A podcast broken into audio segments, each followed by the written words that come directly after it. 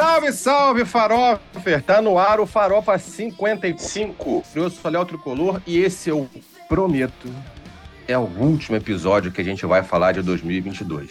Todo final de ano, sites, blogs, podcasts, revistas e outros bichos fazem os rankings dos melhores do ano em tudo. Aqui nós vamos fazer um pouquinho diferente. Como nós somos farofeiros e não críticos, não temos a pretensão de definir o que é melhor em nada. Até porque esses rankings passam muito por gosto de quem opina. E gosto é gosto. Então, em vez dos melhores de 2022, a gente vai fazer uma seleção de recomendações com base nas experiências dos nossos farofeiros. E, por favor, de antemão eu já peço, perdoem o Aníbal. Quem sabe como é que é. E esses farofeiros hoje são eles. O homem que inspirou esse episódio, Aníbal Escobar. Fala, galera. Hoje a gente vai falar um pouquinho do que a gente gostou mais de 2022. Eu prometo que eu não vou falar dos 578 audições que eu fiz. Mas vai ser legal, vai ser legal. Senão a gente tem 22 para falar, pelo amor de Deus. Bruno Pano. Fala, rapaziada. Hoje vamos falar sobre os melhores do ano. Ou seria não tão melhores assim? Não sei. Cruz. Mas são os melhores, segundo a nossa opinião, que não vale de porra nenhuma. É isso aí. Inclusive. Vamos lá. Pedro Develi. Fala, meus queridos. Vim trazer aqui para vocês, final de ano, já, já no meio do, do 2023, um enigma, uma charada. Qual é a banda que é representada por um cavalo na lama? A puta que pariu. É o Dirty Pony. Ah. Boa noite. Gente, Começamos bem. começamos bem. A música que abre esse episódio é Bright Side da Hailstorm, a quarta faixa do álbum Black, é Back from the Dead, também de 2022. Essa e todas as faixas que a gente vai falar aqui nessa, nessa noite, nessa, nessa, nessa edição, nesse episódio, você vai encontrar na nossa playlist temática, estão no Deezer e no Spotify. Você já sabe como é que funciona. Todo episódio a gente fala aqui de um monte de música. E para você saber, quem não conhece, é, né, a gente não pode assumir que todas as pessoas têm o mesmo nível de, de conhecimento que a gente tem das músicas que a gente gosta. Então, todas essas músicas a gente coloca numa playlist para. Ah, falamos da música X. Você não sabe qual é essa música X? Vai lá na playlist, ela tá lá. Então, a gente faz uma seleção por episódio, tem uma playlist com todas essas músicas, incluindo, nesse caso, Bright Side da Hailstorm, que abriu aqui esse episódio com vocês. Falando nisso, podem redes sociais. Segue a gente no Instagram, arroba no Twitter, arroba Farofa Rock, Deezer Spotify para as nossas playlists Farofa Rock Clube. Lembrando que é a playlist é o nosso perfil, não o podcast. Podcast, por favor, também segue a gente, mas a playlist também. Importante. Então vamos embora lá. Gente, para começar hoje, eu quero fazer uma pergunta para vocês três. Antes da gente falar aqui do, do que, que a gente recomenda, o que, que não recomenda, o que, que vocês andaram? O que, que, o que, que de mais de melhor assim vocês ouviram? Ou de- o que vocês mais ouviram em 2022? Aquela playlist bonita que todo mundo faz. Ah, Domingo, eu gostei disso, gostei disso. Lá, lá, lá. O que, que vocês ouviram mais aí em 2022? Começa aí, Pedrão. Cara, sei lá, esse meu ano foi muito, muito ruim, assim, em termos de, de, de, de coisa nova, assim, de ouvir, até de coisa velha, porque boa parte desse ano eu fiquei muito lá no trabalho, em reunião online. E os momentos que eu uso pra ouvir música são, tipo, no trabalho, quando eu tô no meu cantinho aqui trabalhando. Como eu tô em reunião, eu não posso ouvir nada. E. Sim, não não teve muita coisa. O que eu mais ouvi, na verdade, foram esses episódios todos que a gente vem gravando aí de, de lançamentos do mês, lançamentos do bimestre e tal. É, boa parte desses, desses álbuns estão no, nessa playlist que o Spotify faz, faz de, de, de mais ouvidos do ano e tal. A maioria é, é, é coisa que tá nos nossos episódios, né? Muita coisa eu realmente gosto, né? Tem algumas coisas que eu, eu não sou fã, não, não ouviria normalmente, mas acabaram que. acabaram caindo na minha playlist por conta de. daqui mesmo, né? De ficar ouvindo pra estudar, pra absorver melhor o álbum e tal. É, não, eu pergunto isso porque, assim, a gente acaba ouvindo mais coisas das- do que aquelas que a gente conversa, né, nos nossos episódios. E, e aqui mesmo a gente vai falar de alguns álbuns que são aqueles que a gente recomenda, mas tem outras coisas que foram lançadas e que, pô, foram muito legais em 2022. Né, que não vão ficar aqui porque, sei lá, porque, os que, né, porque a gente escolheu, escolheu os que a gente achou top. Mas, por exemplo, do meu lado, Eu escutei, pô, muito o, o, o Pretty Reckless novo, o Other Worlds. Other Worlds, né? Saiu agora, segunda metade do ano. Aham. A Hailstorm também lançou um álbum, foi bem legal, né? O, o Back from the Dead, que, é, entrou aqui na nossa faixa inicial. Pô, e, e essa mulher canta pra caralho, sabe? Tem, tem algumas músicas muito fodas. Rachel Horns é muito legal. Bright Side, que é, que é a faixa do, do episódio também é muito boa. É, eu escutei bastante. O- o- fui numa linha também de Cardinal Black, que saiu coisa boa também, já não é tão pegado de rock, assim, é um rock mais soul. Muita coisa variada, assim. Do metal ao, ao, ao soul, teve muita coisa rolando aqui. E, obviamente, né, o, os que vocês recomendam aí, o, o Aníbal e você, são duas máquinas de recomendar, de recomendar música pra gente ouvir. E aí, Brunão, o que, que você andou ouvindo? Eu ouvi basicamente o que a gente falou aqui no, no- nos episódios, nas recomendações do nosso amigo Aníbal, que ouviu 3 mil e poucos álbuns esse ano, ano passado. Deu né? ano ruim, tá? Ano passado. Esse ano, 2023, já, agora que janeiro já tá com 90 dias, né? Ele já ouviu uns 300 álbuns tranquilamente. Eu queria saber onde é que ele arruma tanto tempo pra ouvir música. Mas eu queria estar esse tempo que ele, que ele tem, que ele consegue ouvir. Mas assim, é, eu tive gratas surpresas esse ano, coisas que a gente vai falar aqui no episódio, como Ghost, como New Horizon, ah, Edge of Forever. Eu lembro Isso, talvez não tenha. as listas, Ah. não tinha muita coisa aqui que vai ficar de fora. Fulano, ih, deixamos fulano de fora, a gente não falou de tal. É. E não, não, não- A gente até fazia a votação pra ver qual que ia entrar, qual que não ia, né? Tinha E isso. ó, gente grande, né? Sim, Gente Hum. grande, pra caralho. sim, A gente não falou, a gente não deu destaque pro, pro Semi Regar, por exemplo. não. Sim. Exatamente. E foi um álbum bem legal. Sim. Né, o, o, o, o- o Dead Daisies lançou um álbum novo, o Radiance. E, e o Dead Daisies tinha entrado na nossa lista de melhores álbuns de 2021. Verdade. A gente, a gente não parou pra falar dele. E o, o álbum é legal, cara. O, Dead, o Radiance do Radiance, né? Do Dead É uma- Daisies é muito legal. É uma banda legal, né, cara? É, porra, bom pra caralho. Pô, muito foda. A gente não deu muita, muita fala pra ele, não. Passou, porque tinha.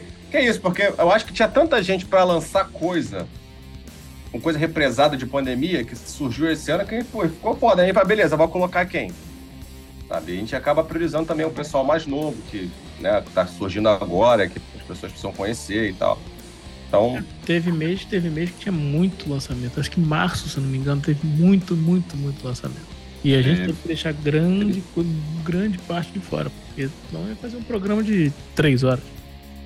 sim, pô, Annie Wilson do Heart lançou Uhum. gente falou dele. A Muito gente a bom. falar, não, a gente falou Muito dela legal. no, em 2021, não foi? 2020? Não foi da Nancy, foi, Foi, a foi Nancy. da irmã. foi a irmã dela. Ah, irmã, é verdade. Que ela fez É. até uma música pro. Ela e, e a metade da torcida do Flamengo fez a música pro É. Ed, não foi? E aí, Aníbal, agora destila aí, cara. O que que tu. Cara, então, eu, eu confesso assim, que eu ouvi bastante coisa. Eu me propus a esse ano ouvir bastante coisa. Eh, fui catando lista, site que indicava. Tem uns dois sites aí que ficam lança, eh, fazendo relação de lançamentos. Eu tento buscar pra ouvir. Escuto na academia, fazendo aeróbico, indo pro trabalho. Cara, tem muita coisa aeróbico. que. Óbica. Uhum. Malhando bundinha. Não, Uhum. nem tanto. E. E, cara, assim, muita coisa eu escuto, cara. Eu hum, faço uma audição assim e não pega, entendeu? Eu escuto. Uma vez até conversando com o Juliano falando, né, que pra escutar mesmo, você tem que parar pra ouvir. Não, não paro, assim, pra ouvir. Só quando eu, eu faço aquela audição que eu já escuto umas duas, três músicas que eu gostei. E aí eu vou repetindo o- a audição no álbum. Cara, assim, né, não falo não, mas, eu- cara, eu ouvi 570 e poucos lançamentos. E eu vi uma Caraca. lista depois, eu vi uma lista depois, o cara tentou compilar uma lista gringa aí com 1900 e não sei quantos álbuns lançados em 2022. É, só, é tudo Fantias, quer ver? Não, pior que não. Eu escutei muito nesse, nesse estilo do. Nucle- Nuclear Tipo um Blast. blues rock, né? Não, Aham. do. Tipo Mar Depois tem de. Marcos King, o- né? Não. Eu tô escutando muito blues rock, cara, assim, entendeu? Tem umas paradas muito legais. E até um dos que eu vou falar hoje é uma- tem uma pegada meio blues rock, assim. Eu tenho dois álbuns até nesse estilo desse ano que eu gostei bastante. Mas eu tô assim, eu, eu vou escutando as músicas e vou meio que separando alguma, vou pincelando uma e outra. Sei. E aí eu vou montando uma playlist minha lá. Então, tipo, eu gostei muito da, do single do, do, do Nestor, Sign of Blood. Escutei demais essa música. Muito, muito, muito. muito. Feel My World do Slash também ouvi muito a música. Não escutei muito o álbum, mas a música eu fiquei, porra, martelando aquilo. Entendeu? Então, assim, acho que talvez foram as duas músicas que é, eu mais ouvi esse ano. O Slash lançou assim. o, For, não foi? É. Agora. Ele lançou um ao vivo, é, foi forte. E depois ele lançou um ao vivo do ao vivo. É, o né? For foi gravado todo mundo ao vivo, né? Em estúdio. É.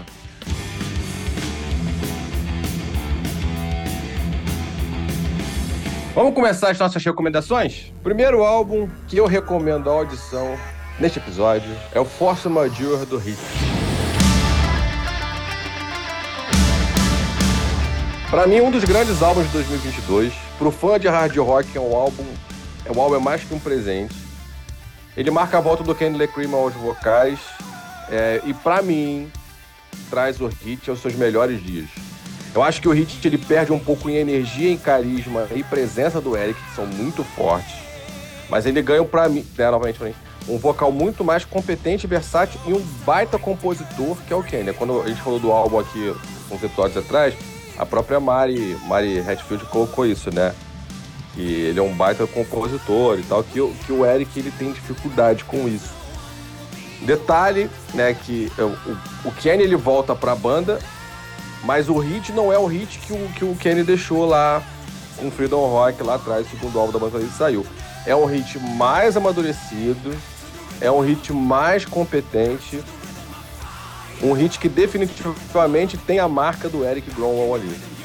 A, a banda tá muito melhor, os músicos estão muito melhores e a banda sabe muito melhor o caminho que ela, que, que ela quer, que ela vai desenvolver. É uma banda muito mais amadurecida para mim. A guitarra do David Alone segue arrebentando, a bateria do Craig sobressai a uma cozinha tradicional. Ela encorpa as faixas e eleva o jogo do hit a um, um nível completamente diferente. Eu acho que é, o hit ganhou demais com a fase do Eric Gromwell ali. Eu acho que se, se, ele tivesse continuado com o Kenny desde lá de trás, talvez não tivesse onde está hoje. É, o álbum ele vai ter um ponto baixo para mim, que é a, a música Paramount. Fora ela, se não tivesse ela ali, ela, ele seria um álbum provido sem pular faixa. É, ele abre com Back to the Rhythm, que é um hard rock monstro, e fecha com Wings of Aeroplane, que é um puta musicão com pegada Europe e um vocal monstruoso do Kenneth. Destaques pra Hollywood, que eu gosto pra caralho, que é um rock de arena feito pra galera cantar junto. Tented Blood é foda, Harder to Breathe, é, Not For Sale, One of Us, que também mostra um vocal do, do Kenny voando. No EP que a gente fez, eu dei nota 4,5 e eu mantenho essa nota 4,5. Achei um álbum foda que eu super recomendo. Eu curti, cara, assim, eu, eu, eu tive um certo problema um pouco para digerir, mas eu fui ouvindo tanto que eu curti mais depois que a gente gravou o EP. Eu até botei a, a música do Hit na minha, nos melhores de 2022. Ah, pra mim, o que eu mais gostei foi Not For Sale. Essa eu escuto direto, foda, direto, foda. direto. Mas eu, eu, eu ouvi o, o, esse do Eu acho que eu não tava. Eu não, não, não apareci nesse episódio, mas eu ouvi para o episódio. É, esse do Hit. E eu, assim, não é, não é minha praia, não é o que eu curto, assim. Chega a certo ponto que me satura muito fácil.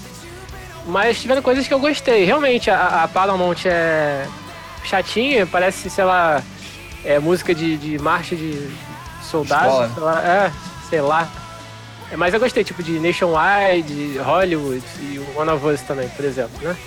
É, só não é algo que eu vá recomendar, porque tá totalmente fora da, da minha casinha. Sim, é, o, o teu rock é, um, é outro, né?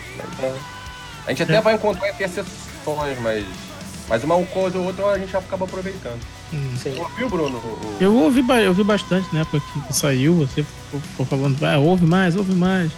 Eu ouvi, assim, não consegui digerir como Aníbal, mas eu gosto de Back to the Rhythm, Nationwide, Hollywood. Ao contrário de vocês, eu gosto de Paramount. É. Acho que eu mais gosto, por aquilo que pareça. O refrão me, me tem uma, uma coisa legal. Uh, Wings of an Aeroplane eu também gosto. É um álbum legal, mas assim, não é um, uma que eu recomendaria, não. não mas vai no show? Vou, vou no show. Ah, vai porque o repertório dos caras é bom pra caraca, pô. É, é um álbum honesto, né? É. Ah, cara, e de repente você vai olhar no show, essa música vai ganhar uma outra. Essas músicas vão ganhar outra cara. Pode ser. fazer, é. que depois, é, realmente, eu, eu tenho isso, eu costumo gostar mais das coisas depois, não na, na, na, né, na época do, do, do, lançamento do boom. Eu, eu, eu, eu, eu, tempo, muito tempo depois, eu vou, eu vou começar a gostar de uma determinada banda, de um determinado álbum. Então... Às vezes você vê um show dos caras ao vivo, você vê a música, pô, essa música eu ouvi até no álbum, mas aí você tem uma percepção na hora da uhum. vibe da galera, e aí você volta para ouvir ela de novo com outra vibe e já começa uhum. a gostar mais. Bom, vamos lá. Eu vou. Um álbum também que já foi falado aqui no, no, no Farofa, não com tanta. com tanto foco que nem o, o do Hit, mas já, já, foi comentado aqui, que é o álbum 5 do Maglory. Bom, pra quem não conhece, Maglory é uma banda nacional, eles tocam do rock, é um MPB, passei aí por, por um monte de, de estilo.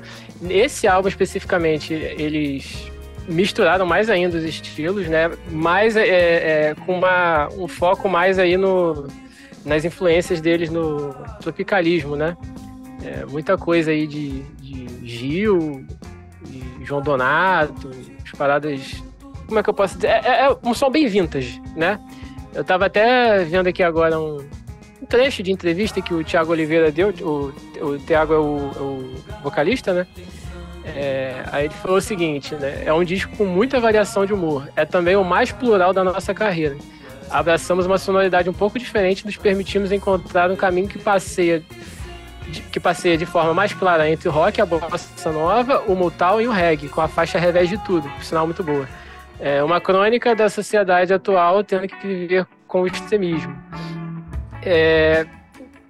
Só essa, essa frase aí que ele falou do, em parte do álbum, em parte do revés de tudo, já, já resume muito bem o álbum, porque ele, ele traz música, algumas músicas de, de, de críticas né, sociais e tal, outras acredito que não, que eu sou um péssimo interpretador de letras. Gostei muito da, de como foi gravado. Tiveram, tiveram músicas que eles gravaram com a guitarra direto em linha na mesa, não passou por nenhum tipo de amplificador nem nada. O baixo eles gravaram com uma espuma embaixo das cordas para o baixo ficar com o som bem seco. O baixo desse álbum tá animal as linhas de baixo. Estão animais as linhas de baixo desse álbum. É, bom, não sei se vocês ouviram. Alguém ouviu? Cara, eu ouvi. E agora você fala, você explicando, eu começo a entender, porque eu achei estranho, entendeu? Ouvir. Não, assim, porque eu, agora você falando, né? O cara botou no seu que embaixo baixo para aparecer o, o tipo de som. É, não é minha praia. Assim, eu até curti uma música, cara, do, desse álbum, que é aquela é, Outra Vez. Pra mim foi a, a mais legalzinha, assim. Eu uhum. acho que é a mais normal, vamos dizer. As outras são muito são muito marcantes no estilo, entendeu? Acho que quem gosta desse meio que bossa nova MPB, acho que talvez goste, curta bastante esse álbum. Cara, entendeu? mas o, o, curioso é que, por exemplo, assim, falando por mim, né? Eu não ouço bossa nova, eu não ouço MPB, não, não a, a antiga e, é, e uhum. clássica MPB, né? Mas, cara, esse álbum me pegou assim de primeira. Eu parei pra ouvir, eu, porra, já gostei, sabe? Foi, foi como a gente chegou a falar sobre ele num dos nossos episódios. É... Eu vou falar aqui uma parada que eu falei lá, só que vou colocar de uma forma um pouco diferente. Eu acho que o Maglore, ele é um representante desse rock brasileiro pós-Los Hermanos ele não é exatamente uma derivação direta dos Los Hermanos, mas o Los Hermanos abriu um campo de trabalho, um campo artístico que a galera veio atrás. Eu até ouvindo o som do, do Magnolia, eu vejo outras influências muito, muito mais claras até do que o próprio Los Hermanos, como Mutante, essa galera lá, né, anos 60, 70, contra a cultura brasileira tudo mais. Essa coisa eles usarem metais a banda é muito legal, muito, muito boa de ouvir mesmo, assim. Eu falo, eu falo isso para reiterar porque eu tenho ranço dos Hermanos, mas não tenho ranço do Maglória. Mas eu acho que eles é vêm é a rebote uma coisa da outra. É o que eu tava comentando, assim, se, eu acho que talvez se o, se o Los Hermanos não tivesse aberto essa porta, a gente não tivesse eles fazendo esse tipo de música. Mas o Los Hermanos abriu. E eles fazem muito bem esse tipo de música. É, eu gostei especificamente de três músicas, acho três músicas muito legais. Uma é o Impacto com Aníbal, que é outra vez. Eles eu acho muito legal. E principalmente Espírito Selvagem. Espírito Essa, Selvagem é pra mim, é a melhor do álbum. Tranquilamente. Sabe? É, é, é, muito boa. A banda é muito boa, né? Sim. É, é o que eu tô falando. Acho que é muito na linha do que você falou em relação ao hit. Não é o, o centro da minha experiência, mas é uma baita de uma experiência. Eu acho que assim, como, como, como, banda, como banda nacional, vê que o Brasil ainda produz. Esse, engraçado, esse dia eu tava conversando. Não lembro, vou olhar, foda-se, eu não vou lembrar com, com quem que eu tava conversando. O pessoal falou assim: ah, não, o problema do Brasil é que o Brasil não faz mais rock. Não, o Brasil faz. Tem Só não tá no mainstream. Você que não tá ouvindo. Talvez você não esteja procurando o lugar certo. Só não vai. A diferença é que até uma, duas décadas atrás, se você ficasse parado, o rock chegava em você. Hoje em dia você tem que ir atrás, porque o rock não tá chegando, ele não tá nas rádios, ele não tá nos programas de TV, ele não tá nas novelas, ele não tá em lugar nenhum. Você tem que ir atrás, mas que tem gente fazendo, tem gente fazendo. Tá aí uma Glória mostrando isso. Acho que é uma das boas bandas que a gente tem na cena nacional ultimamente. É, e apesar de não estar tá na minha, na minha lista, eu endosso a tua recomendação. Acho que vale opção.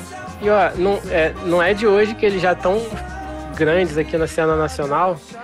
Você vê, é, Erasmo Carlos gravou a música deles, Pete gravou a música deles, a, acho que a Gal Costa tocou é, ao vivo uma música deles. É, não desse álbum, né? Dos álbuns anteriores. Então, assim, não é tipo.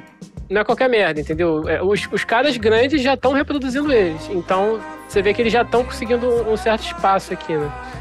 Sim, sim, acho que é até uma boa. Assim. Gostaria de vê-los mais presente, assim, porque. Mais presente, porque as músicas são boas. Sim. Essa de selvagem é foda, assim. Muito foda. Já que você falou do, do hit, eu vou falar do New Horizon.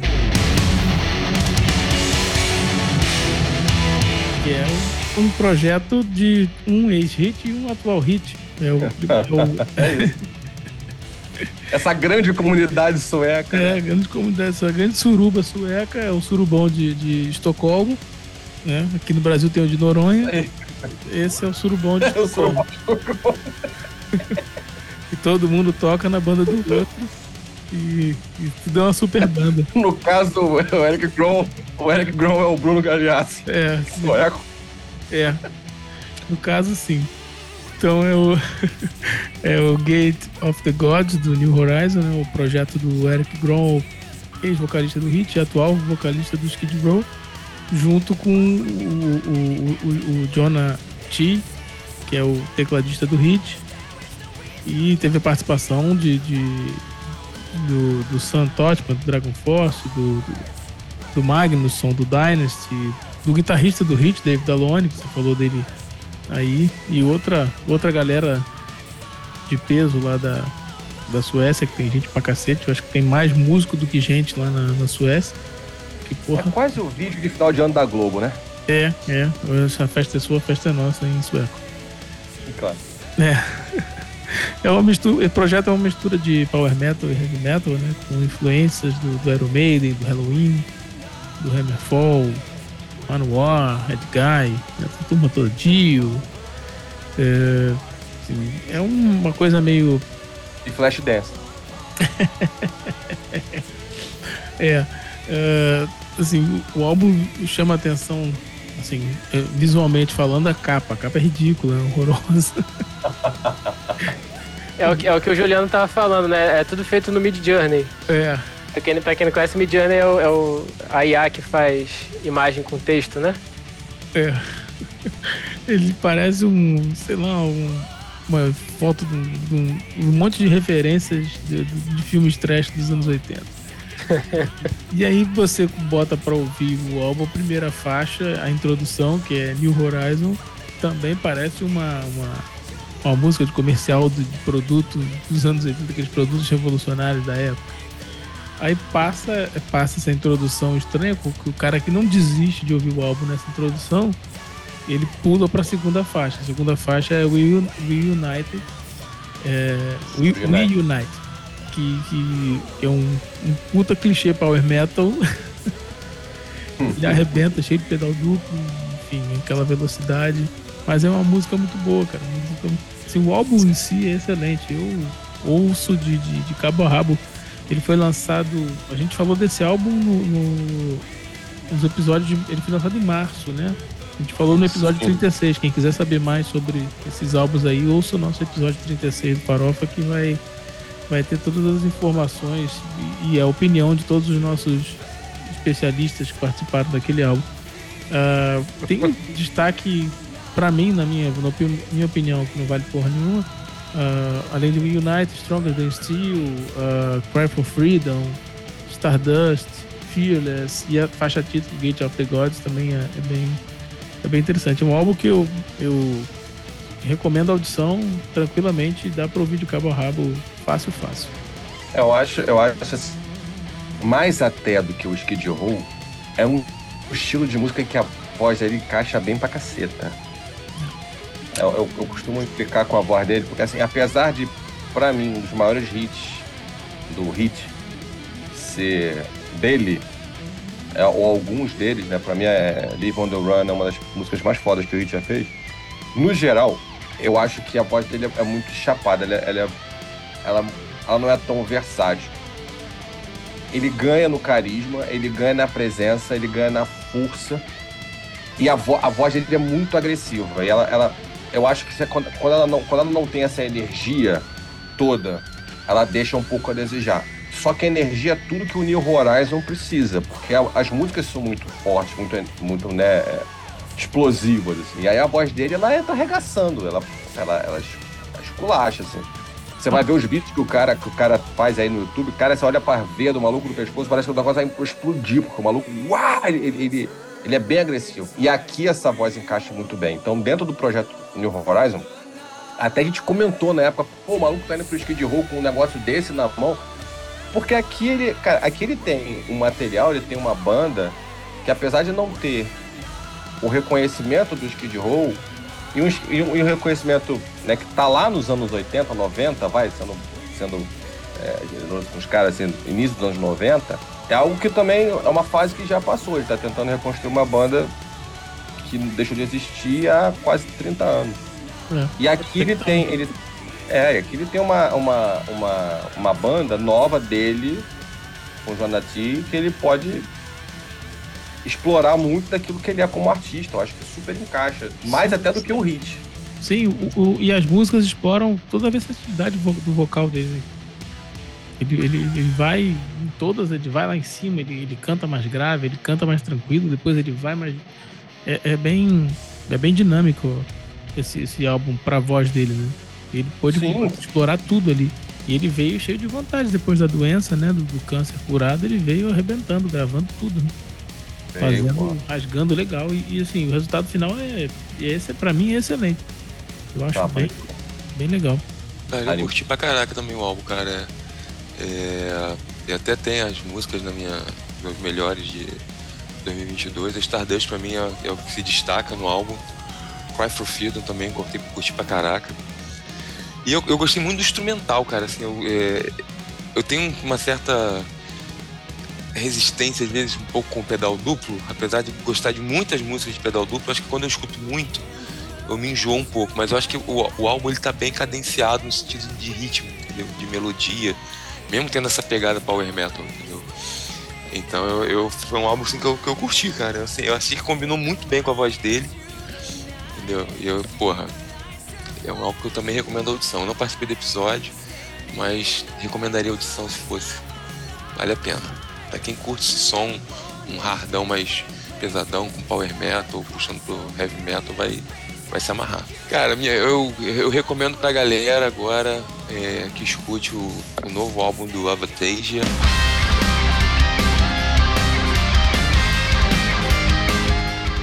É o nono álbum de estúdio tá, deles, a Paranormal Evening with the Moonflower Society. Foi lançado no final de 2022, em outubro. É, eu, eu, eu costumo gostar mais dos álbuns que são lançados no início do ano, porque eu fico mais tempo ouvindo eles. Mas esse foi um álbum que, pô, comecei a ouvir e, cara, foi um dos que eu mais ouvi inteiro, de cabo a rabo. De ponta a ponta, sem pular faixa. Eu escolhi, pô, tem sete músicas, seis músicas no meu top 2022 desse álbum, curti muito. Mais uma banda que vai estar no Summer também, em abril.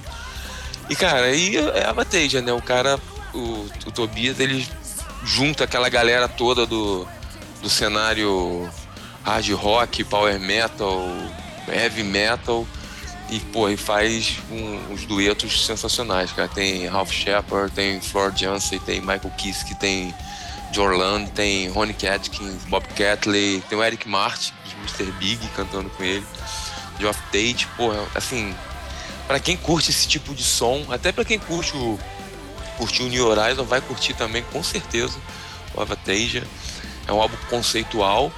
É, as músicas às vezes não se encaixam diretamente uma com a outra, mas elas têm uma referência entre o mesmo contexto da da Moonflower Society. Então o tema é, perpassa muito é, a mesma situação, cara. É um álbum assim, bem legal. Eu, eu recomendo pra caraca a audição e acho que todo mundo deveria ouvir. Eu ouvi esse uh, Paranormal Evening, né? With the Moonlight Society. Cara, é muito bom.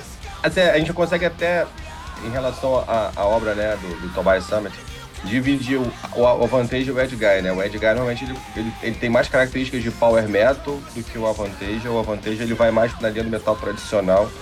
E ele mistura muita coisa, ele, ele faz um, até muitas vezes um hard rock mais pegado, assim, né? Que, que é um, um metal propriamente dito. As músicas desse álbum são muito legais, o álbum é muito bom de ouvir. O Welcome to the Shadows é maravilhosa. The, the Wicked Rule the Night é, é foda. Kill the Pain Away é, A Tame the Storm, Paper Plane. É, cara, e, e, e Misplaced Among the Angels também. São seis músicas que só elas já ganham o álbum. E as outras, é aquilo, né, tem muito disso, as pessoas, ah, não, ouviram, não, cara, essas músicas já ganham álbum. Aí você vai ouvindo essas músicas junto com as outras, as outras vão começando a, você vai, vai a gostar também. Então, um álbum muito legal, fora essa questão da, da temática, da, da, da, atmosfera que envolve o álbum, e ele sabe fazer essa teatralidade dentro do, né, do contexto do álbum também muito bem. Ah, cara, é um álbum maneiro pra caralho que você. A cada audição, quando ele. Eu falei isso no programa que a gente gravou falando sobre ele. É, cada audição ele ia ficando melhor de ser ouvido. Até hoje eu continuo ouvindo direto, quase todo dia, eu escuto na academia uma música ou outra, enfim. Mas é bem maneiro, vale a pena a audição realmente, como o Aníbal falou. como segundo álbum da noite, eu recomendo a audição do Feel This, do Crowbot.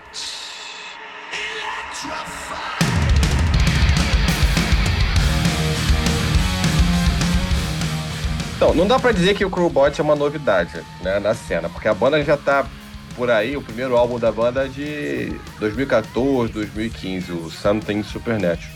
A banda da Pensilvânia, para quem não conhece, ela faz um rock muito cru. O que eu quero dizer com cru? Normalmente, quando a banda. Né, é, ah, vou botar aqui um teclado, vou botar aqui um negócio de efeitinho. Isso você vai incrementando o rock. Quando, quando gente fala cru, é tirando todos os excessos e ficando no básico do rock mesmo. É o que eles fazem. É um power trio muito afinado, muito afiado, com instrumentos muito poderosos e contundentes. Os instrumentos na banda, eles não são exatamente um suporte para o vocal, como acontece em um monte de banda grande famosa que a gente conhece por aí. Eles são co-protagonistas. Então a gente tem guitarras matadoras, a gente tem baixo nervoso, a gente tem muita pancada na bateria. E o Fields, ele, ele, ele mostra muito disso. Ele é o quarto álbum de estúdio do Crowbot e ele sobe um degrau de maturidade para a banda. Por que, que eu digo isso? Porque ele é um álbum mais homogêneo. Ele não vai se suportar em uma ou duas músicas boas o álbum ele inteiro foda. É, o, uhum. é, Set Free é muito foda. A força no vocal do Brandon Yegley é, arrebenta nessa música, em especial no refrão. Better Times é uma bateria marcada, uma guitarra hipnótica fudida. Mas o, e aí, para mim, o grande momento do álbum é Dance with the Dead, que eu escuto assim, com, no carro, com meu filho, cantando junto. É, é, o moleque se amarra em, em Dance with the Dead, coitado, tem nove anos, não manja nada de inglês, ele faz o que ele pode, mas ele, canta, ele quer cantar a música toda, muito foda. Eu com é, 32 faço isso? Pois é, e, e assim, a, a, o álbum, ele é como eu falei, ele é, ele é inteiro muito homogêneo, você não tem uma faixa merda, sabe? É, é, tudo mais ou menos no mesmo nível e uma ou outra acaba saltando. Mas em todas elas você vai encontrar isso. Você vai encontrar um vocal muito competente que consegue flutuar de, de notas mais agudas, mais, e, e, mais, mais, mais graves, ele vai, obviamente, mais graves dentro do perfil dele, né? O cara não é um, um tenor do caralho, enfim. É, você vai ver um cara que ele vai do, do ele, ele, faz um vocal com muita energia, mas ele também sabe trabalhar o vocal mais, mais, mais sóbrio.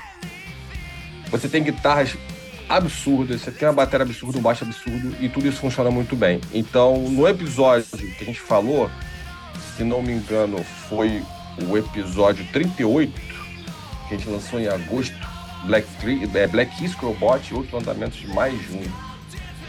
Eu dei para esse álbum nota 4, mas a audição melhora. Então eu vou também subir esse álbum para 4,5 tranquilamente. É, e, e eles, cara, eu, eu, é uma porrada atrás da outra. São músicas muito bem arranjadas. E, cara, se você gosta de rock, independente do estilo que você goste, vale pelo menos parar pra ouvir pra dizer se gosta ou não gosta do Krubit. Mas é, o importante é você perder um tempo conhecendo eles. Porra, concordo 200%. A banda é muito... É o que você falou. Gost... O cara que gosta de rock, ele vai gostar do Power Trio. Não tem como você ignorar o Power Trio dessa banda. Uhum. Tá fudido. Vamos falar de Change the Show do Miles Kane.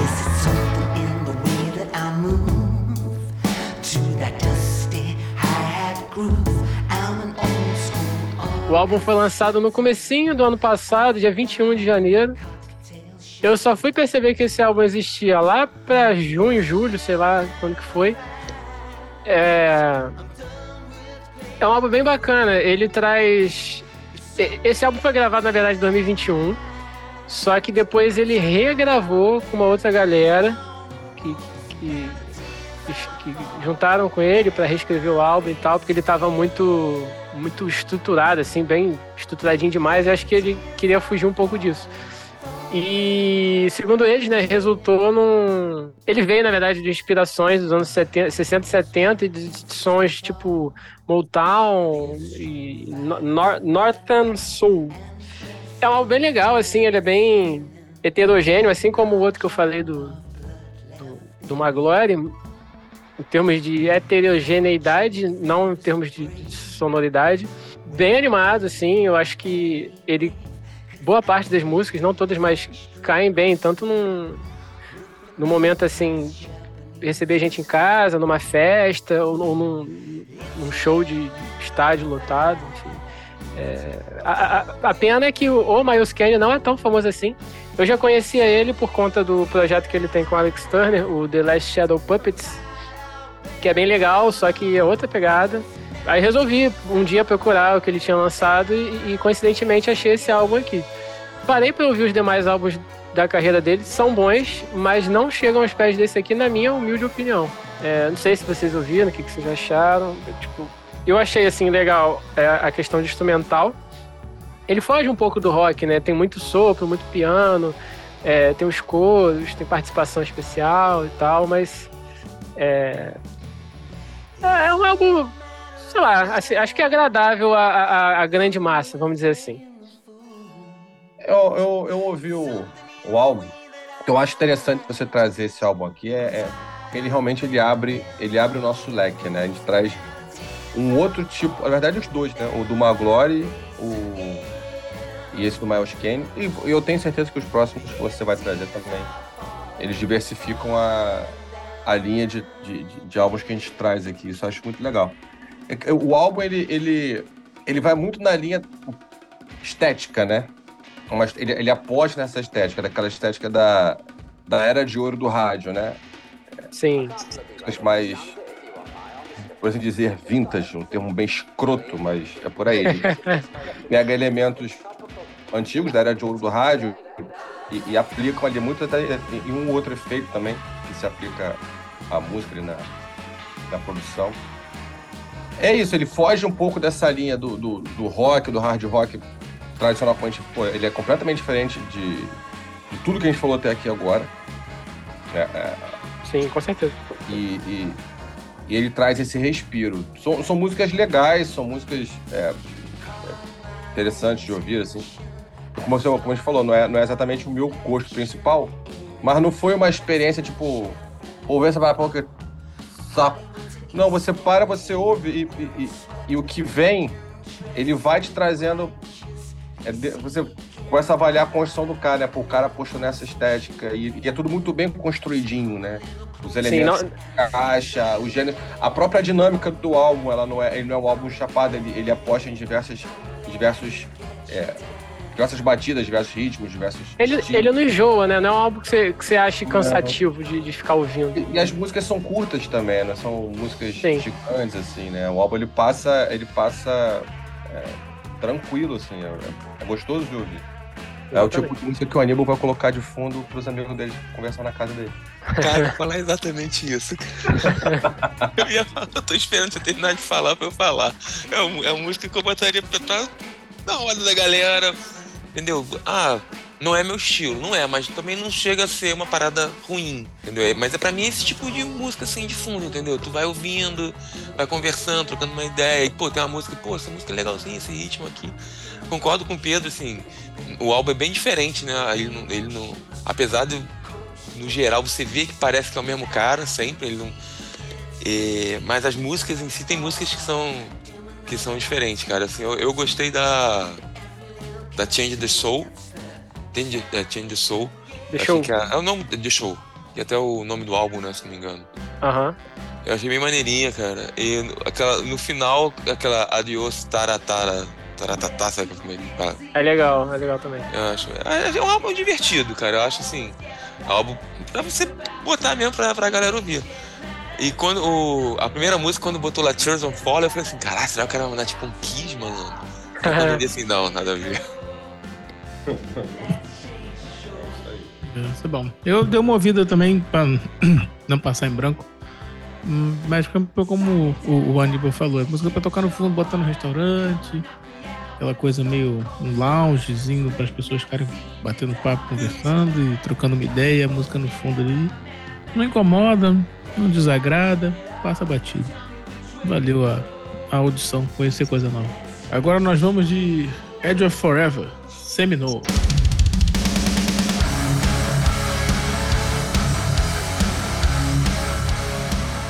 Seminole é o quinto álbum do Edge of Forever, a banda italiana formado em 2003, é do nosso querido amigo Alessandro Vecchio.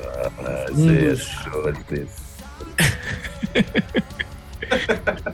um dos. Do, um, digamos assim, o todo-poderoso da Frontiers, que é o cara que manda e desmanda lá, o responsável, se não me engano, pela, pela parte artística da, da gravadora, né?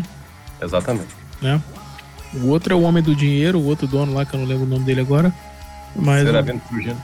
Isso, Perugino, é isso mesmo. É, tem nome de, de bebida. É... Na verdade, o, o, o, Native Soul, né? De 2019 foi como, um, como se a banda tivesse sido é, relançado, renascido, né? Porque ele, o Alessandro trouxe o, o Aldo Lonobile, e o guitarrista e o baterista Marco de Salva, que é do Hardline, para a banda. E eles se juntaram o Alessandro Delvec e o, e o, o baixista Nick Mazzucconi. E eles fizeram esse. gravaram o Native Soul, que, que aborda a temática da, da, da, da cultura nativa americana, dos índios americanos. E, o, e o Seminole segue nessa mesma linha, abordando essa, essa, essa onda. Essa onda não, mas essa parte da cultura nativa americana não entendi por que uma banda italiana com músicos italianos resolve falar sobre um, a, a, a, cultura nativa americana. Não, não, achei nenhuma referência sobre isso, mas é uma coisa curiosa. Mas enfim, é, do álbum, falando das músicas, é um. Eu, assim, hoje a gente falou desse álbum nos lançamentos de janeiro e fevereiro, episódio 34. É, assim, na época eu tinha acabado de descobrir a banda, né? quando a gente falou sobre esses álbuns, mas hoje, um ano depois, é um álbum que continua direto na minha, na minha playlist, tocando direto. Hoje mesmo estava ouvindo uh, inteiro. E tem, assim, muita, no, em, matéria de destaques, eu posso.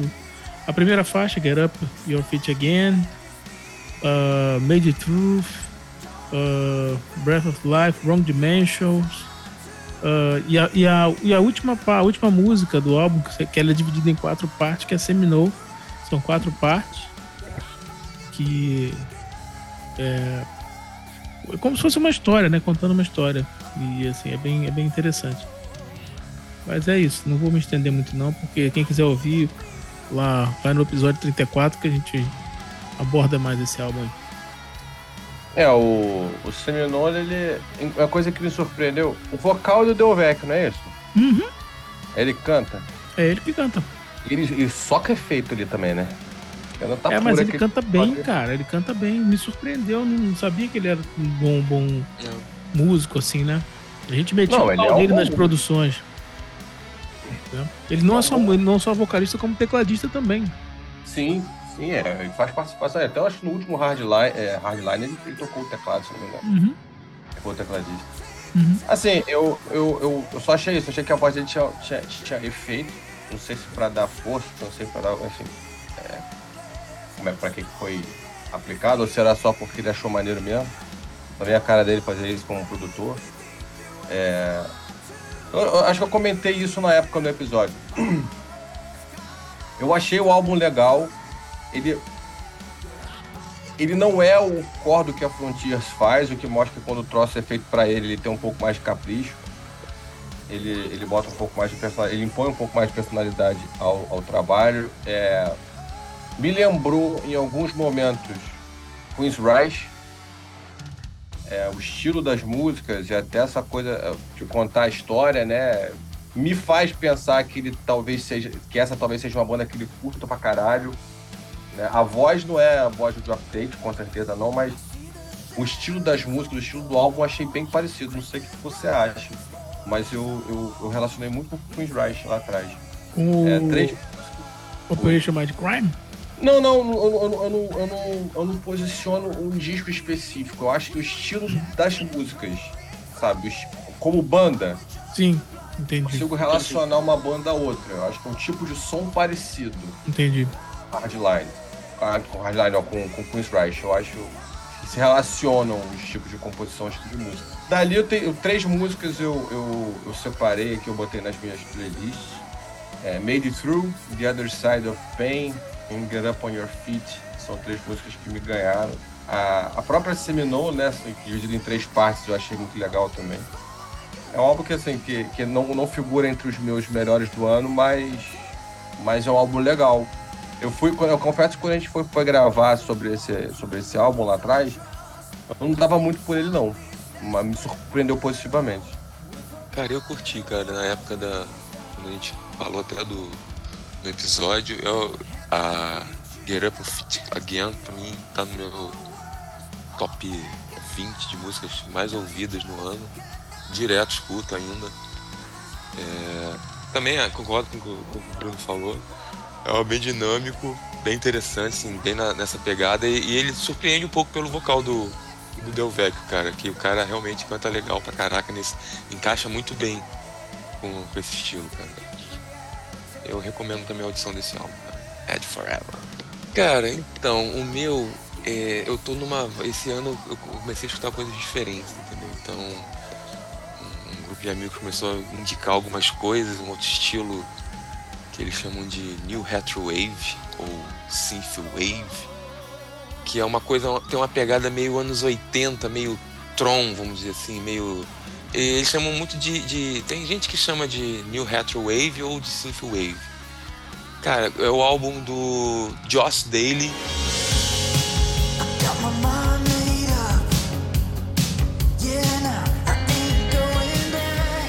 O álbum lançado 27 de maio 2022, cara. É, são 11 músicas. Ele tem uma pegada. Cara, é, é completamente diferente do estilo que eu escuto normalmente de hard rock. Mas, assim, uma melodia boa e, e, talvez eu escutei ele bastante porque minha esposa gostou.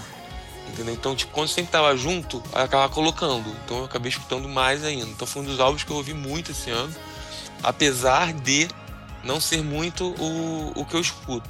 E, e a partir dele, de outros, outras duas bandas que eu, eu conheci nesse estilo, eu comecei a gostar de algumas coisas. Então tem eu tô escutando muito synthwave ultimamente e tem, é, tem muitas coisas que, é, que chega é muito no, no eletrônico, mas tem uns que você percebe uma guitarra, a bateria, com essa pegada de sintetizador, mas bem legal também, cara. Assim, é um álbum que o pessoal quer uma parada diferente, assim, meio. Tem umas baladas, assim, uma, uma das melhores músicas para mim do ano, que é Hurricane, que é uma baladinha de piano pô, muito, muito gostosa de ouvir.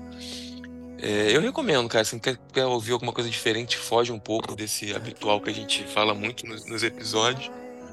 Josh Daly, Speak Your Mind. Ele é diferente, mas ele, ele, não, ele não. Ele tem uma coisa que eu, que eu sei que o Aníbal gosta. Eu, eu, eu acho que o Aníbal passou também na, na explanação dele, passou por isso. Tem muitas referências oitentistas no som. Sim, muito. Sabe, muitas referências. E não é exatamente o, o rock oitentista. É, são músicas que você ouvia naquela época. Datado. É. Ah, mas não, não, não, não sei. É, eu, também fiquei pensando nisso, era um datado, cara, mas esse tipo, assim, não era do que você ouvia na época, apesar de você fazer É sim, é sim, cara. Eu, eu, eu ouvi, é. parecia que eu tava. Parecia que o álbum tinha sido lançado né, na década de 80, de sacanagem. É. Não, assim, ele tem essa, essa pegada. O Synthwave, o retro, até porque o nome é Retro Wave. É, é assim, mas. Eu, cara, eu, eu, eu, eu não percebi ele tanto assim, né? Talvez inconsciente, pode ser, né? Mas então, algo que eu curti, cara. Eu achei ele, ele, ele, um pouco diferente das coisas que você traz. Porque ele, ele é muito oitentista. Mas ele é um oitentista. Filme da sessão da tarde. Uhum, Trilha sonora de filme. Porque ele não, é o, ele não vai ser o oitentista mainstream. Ele não é, não é aquela parada que a gente ouvia pra caralho os clássicos do mainstream. Não, mas ele é o tipo de música que vai tocar num, num filme dos anos 80 sabe? Uhum. Música de sessão da tarde. É, mas é isso mesmo. Talvez por isso que eu tenha gostado, entendeu? Não sei explicar. Só que feito hoje em dia. Não sabia da, da, do synthwave, da, dessa ideia não, mas me soou um pouco assim. Uhum. O terceiro álbum da noite que eu recomendo a audição hoje é Gifts from the Holy Ghost, da Dorothy.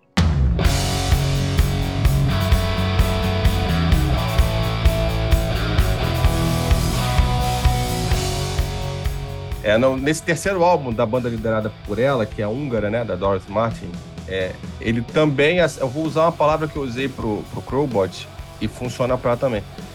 Ele me soa mais consistente. Lá no episódio 36, quem tiver, né, com, com essa tempo, né, ouve, porque o Thiago ele fez uma baita de uma resenha, Thiago Style, né, do, do, do, desse álbum, do Gibson The Holy Ghost, porque o Thiago ele, ele, estuda a vida da pessoa, inclusive. Você vai descobrir até o tipo sanguíneo, ele o resultado da Dorothy. Ele deu o resultado o Thiago descobre se ela comeu meleca no recreio da quinta série. Qual, qual figurinha ah, repetida que ela tem do álbum da Copa de 2002? É, tem tudo isso.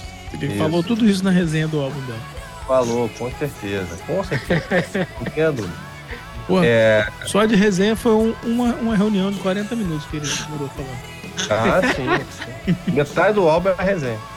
É, e mais uma coisa que eu achei interessante da exploração dele é que ele, ele, ele não fala só do álbum, mas ele traz, ele traz muito bem o contexto que envolveu a criação desse álbum. Né? Ela passou por muitos problemas, muitos traumas ao longo da criação do álbum.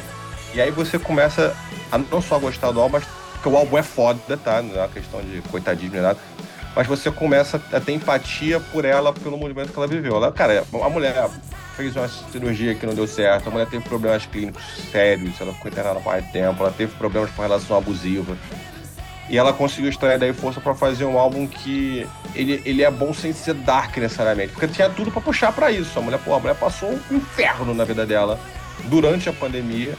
E ela cria um álbum que ele não soa sombrio, pelo contrário. Ele traz músicas boas, né? Ele traz um som interessante, é um rock muito legal. Né? Em relação aos outros álbuns, ele é um upgrade. Ele traz, ele traz uma proposta com menos efeito, porque uma das coisas que a gente falou sobre os, os álbuns anteriores dela, e não foi a primeira vez que a gente falou do, da, da Dorothy em duas vezes, em duas, duas oportunidades, ele aplica menos efeito, ele, ele né, os, os, álbuns anteriores tinham muito efeito na voz, tinha muito efeito nos instrumentos. Esse ele aplica menos na produção, ele traz menos coisa, é um álbum mais limpo. É, o álbum ele tem momentos de referência a outras bandas com vocalistas femininos que, que são muito interessantes para a construção dela. Então tem momentos do álbum que parece que lembra The Pretty Reckless. Tem momentos do álbum que ela vai referenciar é, a madrinha dela, que é Lizzie Hale do Hailstorm. É, mas acima de tudo tem a personalidade, tem o DNA da Dorothy. Para mim, é difícil até destacar uma música, dá pra destacar o álbum inteiro. É, a Beautiful Lie, Big Guns, Top of the World, Hurricane, Close to Me Always, que é uma balada que ela mostra nuances da voz dela que são muito bonitas. Black Sheep, a própria faixa de título, eu acho que é mais do que um álbum que eu recomendo e que vale ouvir, porque é um álbum de rock muito bom. Também numa linha, ele não é parecido com o Crowbot, porque talvez os instrumentos eles não sejam tão enriquecidos, mas é um rock também cru, sem essa coisa de muitas. É orgânico, né? Mais orgânico, sem essa, essa, esses Gary Garyzinhos que você vai colocando, esses add-ons que você vai colocando nas músicas. É, mais do que um álbum, é uma banda para se ficar de olho. Porque a produção deles é uma produção muito boa. É, quando eu ouvi pro episódio, para fazer o episódio 36, já ali eu saquei que ia ser um, um dos álbuns top de 2022. Na época eu dei, eu dei pro álbum 4,5 e eu mantenho essa nota aí. É, eu, eu não escutei esse álbum recentemente, né? Eu escutei mais na época que ele foi lançado. Mas assim, eu reitero que você. que o que você tá falando, Léo, porque é muito bom. É, mas é o álbum mais orgânico deles, da, da banda, né? Porque apesar da vocalista ser, ser Dorothy, é, Dorothy é o nome da banda, né? Isso. É, é... Ah, não é dela? Não, então, é, o nome é dela, mas é o nome também da banda. É, é, não é uma carreira solo, mas a banda leva o nome dela, sacou? Entendi. Ah, É, é bom, é bem Ah, original. tá. É uma inclusive. banda. Ninguém é uma nunca banda fez com o nome dela. É tipo ela. É, Tá. ninguém nunca fez isso, não. não. bem novo. Uma banda aí, Bon Jovi, é que parecido. Não, Bon Jovi, ah, é verdade. ih, Caraca, ninguém fez. Ramones tem isso. Dio, É. ninguém é. Mas, mas aí, cara, é, é- é isso que o Léo falou mesmo. É, é um som mais. hum, Assim, que, o que eu entendo, né? Mais orgânico, mais visceral. É, não é nada, oh meu Deus, que rock pesado, mas também não é um, um rockzinho pra você deixar de fundo tocando na sua sala.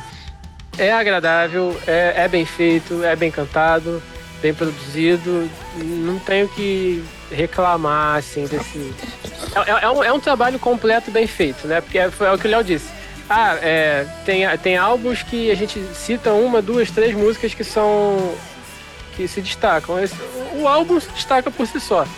Então, ouçam mais esse álbum, que é muito bom. Cara, eu ouvi também o, o- esse álbum da, da Dorothy e é, me fez querer ouvir os outros dois. Eu escutei também o, o Rock's Dead e o 20 Days in the Valley. Cara, eu achei. Eu, eu gostei bastante, tá? É, eu acho. Eu tenho uma pegada bem diferente. E, e eu acho que. E, e- eu comecei a descobrir outras coisas, né? O, aleatório do Spotify é bom por causa disso. Uhum. E, cara, eu comecei a estudar vários rocks de, de mulheres, né? Até brincava no, no grupo, né? Ah, daqui é a prima da Dorothy, daqui é a sobrinha da Dorothy. que, era muito, que eram muito parecidos, entendeu? E, não, e, e quando eu falo assim, né, não é que sejam cópias, né? Porque eu acho que eu acho que a- a- o vocal feminino dela, né, o tipo de voz dela, ele marca muito, entendeu? A voz dela é muito marcante no, no álbum, né, nas, na- nas canções. Eu acho que, que isso é um, é um diferencial. A banda é muito boa e tal, mas acho que, a- acho que a voz dela é bem, é bem marcante, entendeu? É. Além dela ser muito, bem bonita, muito bonita, a voz dela é muito marcante, entendeu? Então, cara, é um álbum bem agradável. Não é um álbum pra você botar pros amigos, porque senão o pessoal começa a querer dançar na sala, entendeu? É um- é- tem uma pegada, tem uma vibe. É um álbum que, pô, tu escuta, tu dá vontade de, de, de- se mexer, entendeu? É um álbum bem bacana, cara. É um álbum, um, um bom lançamento de 2022, cara. Eu, eu ouvi esse álbum na época que a gente fez o, um episódio, foi lá por maio, mais ou menos, do ano passado. E eu tava olhando aqui que eu salvei oito músicas dele no, na, numa playlist. Um álbum Tem coraçãozinho verde pra oito músicas. Beautiful Life, Rest in Peace, Hurricane, Close to Me Always, Made to Die e Gift from the Holy Ghost. É um álbum bem interessante, bem, bem legal. Muito melhor que aquele primeiro. Aquele primeiro, o Rocket Dead, eu achei bem, bem fraco, bem ruim. O Thiago adora. Né? O Thiago, tudo que adora te faz, o Thiago ama. Pô, mas eu, eu gosto do Rock's Dead. É, Ele, ele- ele- é outra pegada, Faz né? Mas eu gosto. É, eu gostei mais do, do, do 28 Days in the Valley em, relação ao Rock's Dead, mas aí o Gift from the Holy Ghost já é melhor ainda do que o, do que o outro. O outro é mais uma coisa mais folk, mais acústica, mais, mais introspectiva. Esse já é, Sim. é o meio termo entre um e o outro, já, já, já dosou melhor as coisas. Mas é bem, bem legal, bem interessante a, a Dorothy. Doroteia. Vamos lá, terceira vez que falamos desse álbum aqui. É o álbum que eu vou trazer também de desse ano, né? Foi bem falado. O Holy Fuck da, da Demi Lovato.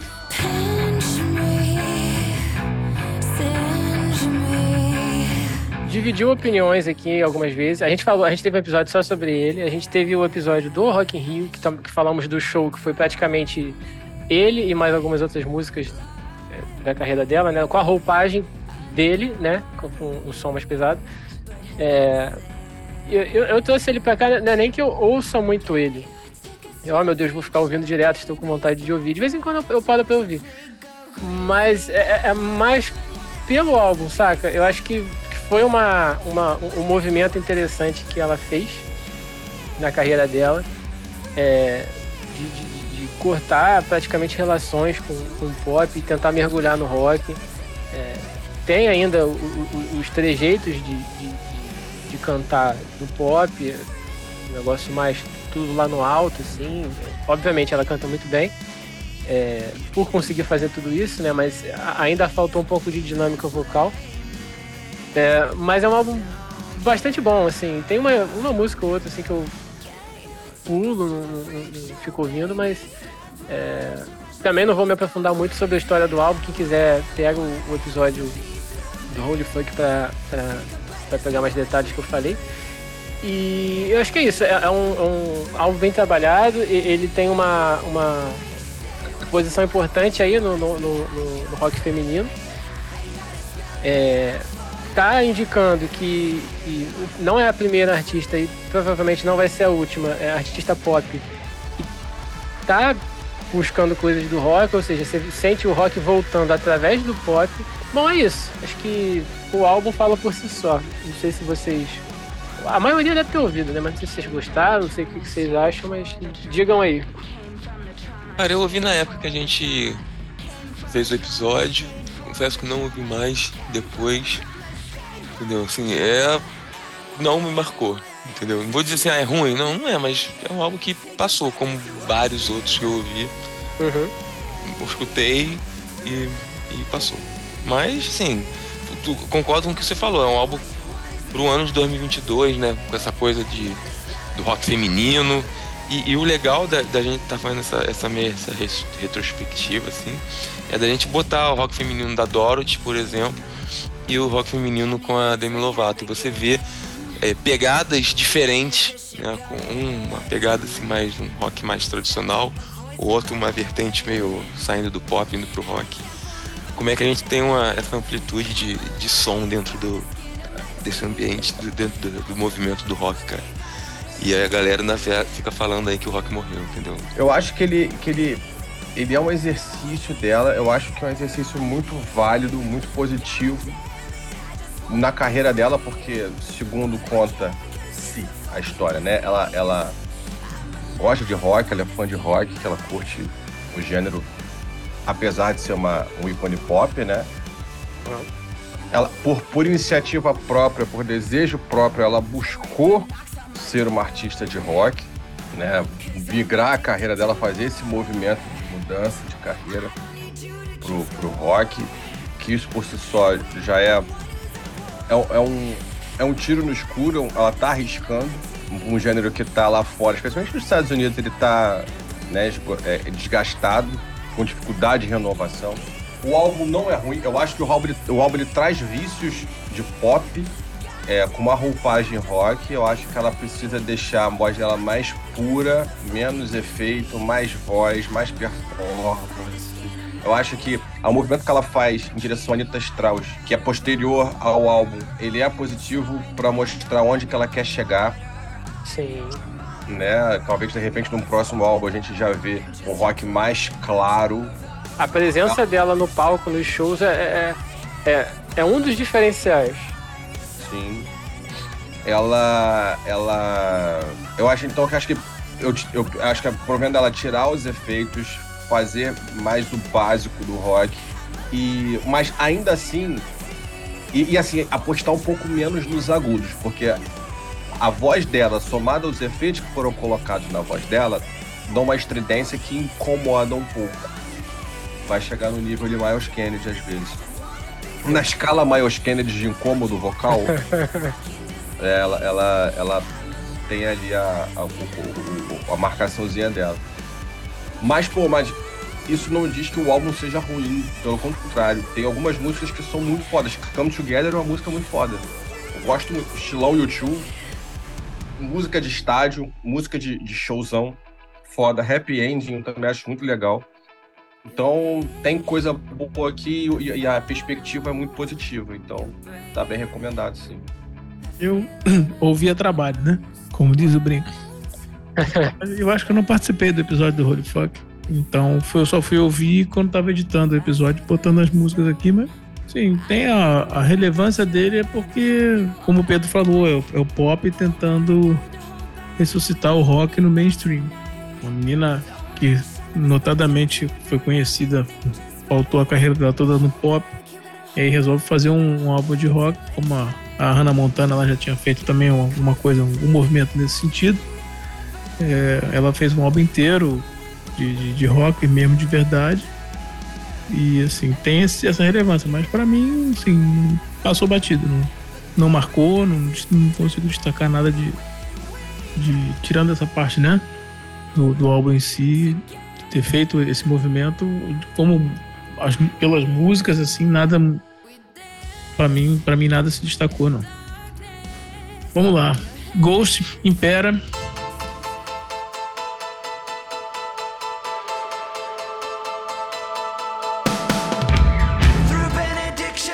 mais uma a minha terceira indicação aí de nosso selo Recomenda Audição, by Aníbal Escobar. É... Impera foi produzido pelo Klaus Alund, que já tinha trabalhado com Ghost no Melhora em 2015 e já produziu discos da Madonna, Katy Perry, Britney Spears, tudo a ver com, com a imagem do Ghost, né? Sim. e o Impera tem Super. Hã? Super, né? Tudo. Super, super, tudo a ver, né? Ghost com Britney Spears e Kate Perry. É... tem Vai 12... produzir o próximo da Demi Lovato. É, só falta isso. é, tem 12 faixas e aproximadamente 46 minutos. E segundo o Papa Emeritus, o Tobias Forge, é o líder da banda e tudo isso, a inspiração para o álbum foi o, um, surgiu em 2013 depois da, da, da leitura de um livro uh, The Rule of Empires Those Who Built Them, Those Who Endured Them and Why They Always Fall. Uh, uma tradução seria como a regra dos impérios aqueles que, os, aqueles que os construíram aqueles que os suportaram porque eles sempre caem. Foi mais um álbum uh, que teve seu lançamento atrasado por conta da pandemia, né? Ele foi gravado entre abril de 2020 e julho de 2021 em Los Angeles e Estocolmo, na Suécia, porque muita gente não sabe, mas o Ghost também é uma banda daquela suruba sueca lá. A gente a já falou. Suécia é um negócio maravilhoso, cara. Surubom de Estocolmo. É... Terra maravilhosa dos queijos e relógio. É, essa terra maravilhosa dos chocolates, queijos e relógio. É... Musicalmente tem influência do, do hard rock, do AO, que nosso amigo Leopinho odeia esse termo. Cruz credo, gente, que praga isso. é, o pop e o lado mais tradicional do metal, né? Também tem. Aí, assim, eu destaco a, a segunda faixa, Kaiserian. É, eu mais gostei também. É, é. O pessoal gosta de definir como uma, uma, uma música, uma melodia feliz. Cara, tem na sequência veio que, que, que agora assim, eu, eu, eu estou escutando de novo, me deu essa referência, cara. Spillways. Com aquele, aquela introdução, com aquele tecladinho, cara, lembra Runaway, cara. do Bon Jovi. aquele tecladinho do início, cara. É, mas é uma música muito maneira, muito boa, cara. Aí você tem Call Me Little, A Little Sunshine, Hunter's Moon, que foi com um filme, que eu não lembro agora o nome do filme. Ah, Halloween Kills, o nome do filme. Uh, Hunter's Moon, que eu acho, assim, pra mim, disparada a melhor música do álbum, foi a primeira que, que me chamou a atenção quando eu ouvi. Uh, tem a, a Watcher in the Sky, que é a música preferida da nossa querida Juliana, filha do nosso CEO Léo Pinho, né, Léo? A, a, nova música preferida dela, né? Ah, não. Sim. Não, Fernanda que é. gostava de Devil You Know. Do, do... É, Fernanda gosta de Devil You Know. É, Juliana é Watcher in the Sky. Sensacional. Sensacional. In the Sky é uma música muito boa também. Uh, tem umas vinhetas no meio. Essas vinhetas não me agradaram. Tem a primeira, a primeira faixa é uma vinheta depois tem a Domínio, também que é um Dominion, que é uma outra vinhetinha e tal. Eu não, assim, não, não gosto muito não. E depois tem Twenties, uh, Darkness at the Heart of My Love, uh, Griftwood e Respite on the, on the Spitalfields. Spitalfields é isso, né? É. Enfim. É, enfim é, a gente falou desse álbum no episódio 36. Acho que foi você que, que, que levantou a leve desse álbum. Não, não, lembro, Léo. Acho que foi você que falou sobre ele. E assim, é um álbum. Eu, eu, eu. É, eu achei, achei um álbum bem, bem surpreendente, porque eu não, não era muito assim, de falar de gosto, de conhecer o gosto. Não, não é que não me, me atraía muito, não. Mas é um álbum que eu achei excelente. Também continuo desde de então ouvindo direto. Sempre que, que e tem uma playlist assim, tem música do gosto na parada desse álbum. É, é um álbum bem, bem legal.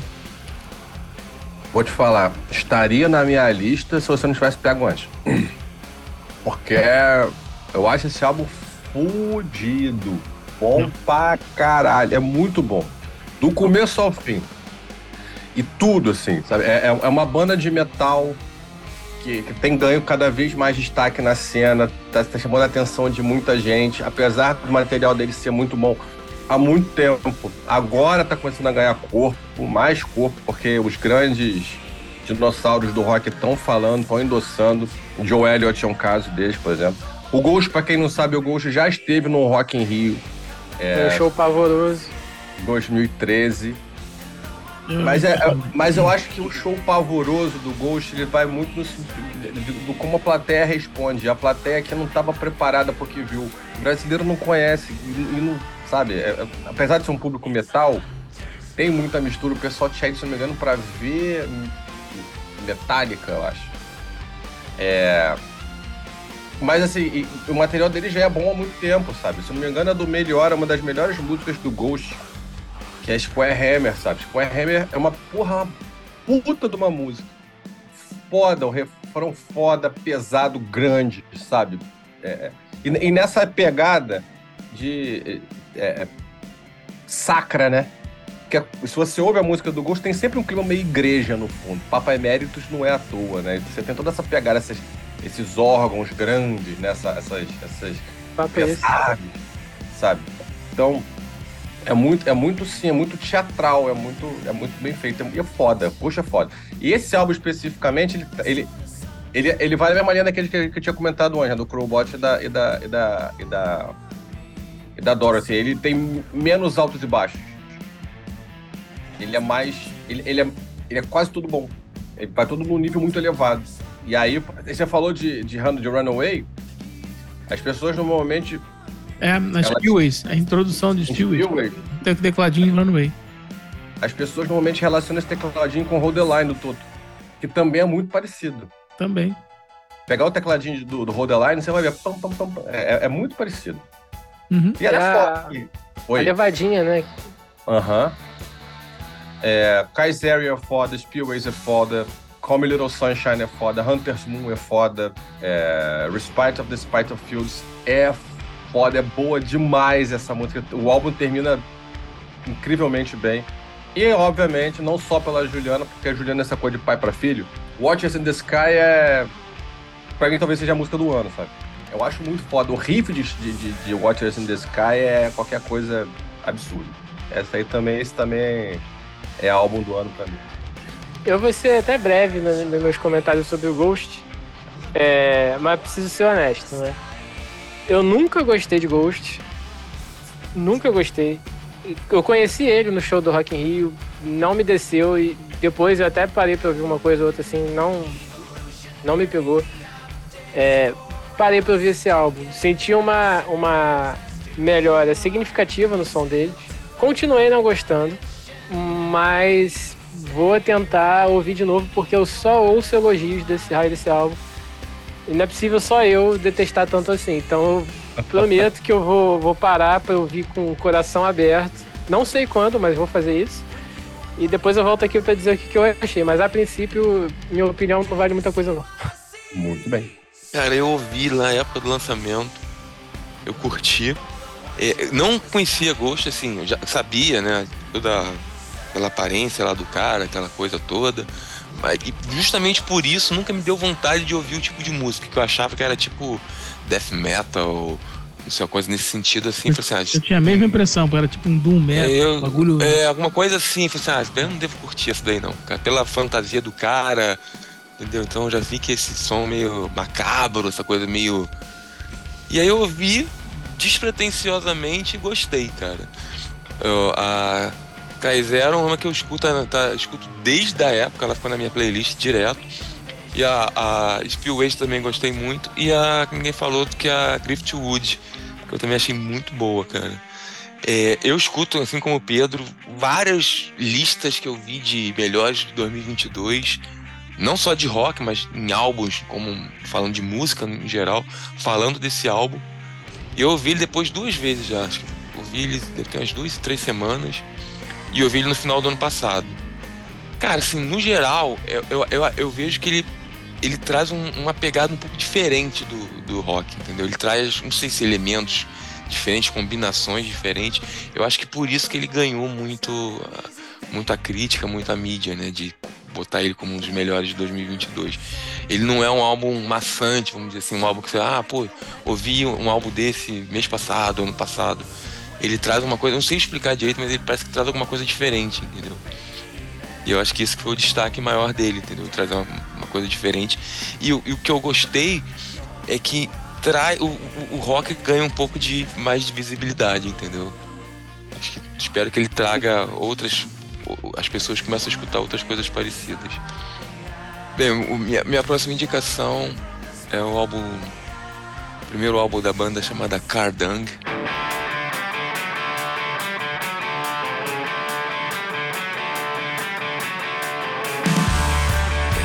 Went Dead Yet. Cara, é um álbum que de primeira eu já curti. Ele tem essa pegada mais é, blues rock, assim, uma pegada mais não tão tradicional do que eu costumo ouvir. Muito influenciado pela essa onda que eu tô ouvindo, tentando buscar coisa diferente assim, para ouvir. E foi uma, uma grata surpresa, entendeu? Ah, para mim, o maior destaque são. Tem dois destaques no álbum, que é a Guilty Pleasures e a Roll Baby Roll, que são pô, sensacionais. O riff fica na cabeça, o refrão fica na cabeça, é marcante, é um álbum alegre, é um, é um álbum, porra, agitado ao mesmo tempo, que, pô, vibrante, assim, as músicas bem feitas, entendeu? Músicas alegres, música que, pô, bota você pra cima, você fica cantarolando aquilo. Cara, é um álbum foda pra mim, é um tá no meu top 5 de melhores álbuns de 2022, cara. Eu recomendo muito a audição para quem quiser ouvir, esse, que gosta desse tipo de som, de um. Não sei se seria um hard rock, mas seria mais um, acho que um blues rock mesmo, um, uma pitadinha de, de hard rock, mas um álbum muito bom, assim, o, o ele tem um, um, uma trajetória assim, do, do, início que você vai ouvindo até o final, ele é bem constante, entendeu? Ele não tem, não tem uma música ruim, entendeu? Tem a baladinha, Woman Like You, entendeu? Pô, muito bom, cara. Eu, eu curti pra caraca. Eu espero que muita gente escute essa banda e que eles façam mais álbuns aí. Pro quarto álbum da noite, eu recomendo a audição de Overgiven Hatton, do Soilwork.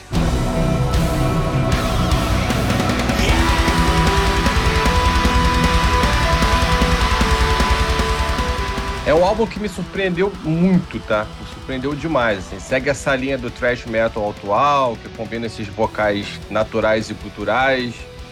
É uma mistura que, para quem não conhece muito, quem não tá muito mergulhado nesse universo do metal, do thrash, costuma estranhar. Mas funciona muito bem e o Bjorn Street, vocalista do Soilwork e também do Night Flight Orchestra, ele faz isso muito bem. Mas a diferença do álbum, o que faz a diferença no álbum não é só o vocal. O álbum como um todo, ele é uma obra, na minha opinião, foda, tá? É, não é um álbum simples de ouvir ou de digerir, ele é um álbum que, pelo contrário, ele vai exigir de quem escuta, ele é um álbum que você precisa ouvir várias vezes, porque cada vez que você ouve, você encontra e se conecta com alguma coisa que não tinha percebido antes, e quando você clica, você assim, caralho, que foda. Foi essa a minha experiência. Quem ouve o, o trash como uma massa de som bocada, barulhenta, vai ter dificuldade de entender o que eu vou dizer. Mas dentro da sua estética, é um álbum dinâmico com muita variação de repertório e de recursos, tá? É, você vai desde de um, de um, de um de uma influência clássica entrando introduzindo o álbum lentamente para ele ganhar a explosão já no início da introdução e depois ele uma estabilidade e fluir mais, mais leve. Ele vai ter a pancadaria tradicional, ele vai ter, enfim, ele vai trazer nuances que, uma vez que você entra no gênero, você começa a perceber. A nota triste do álbum é a morte do guitarrista David Anderson, que, que também fazia parte do Night Flight Orchestra e que ele morre um pouco depois do lançamento do Over Head. Para mim é difícil destacar uma música, porque é um álbum para ouvir inteiro e muitas vezes. É, mas eu vou tentar aqui, assim, eu, eu, eu, se eu puder destacar alguma coisa, a faixa título é foda, Electric Again é uma explosão vocal que é incrível. Essa é boa.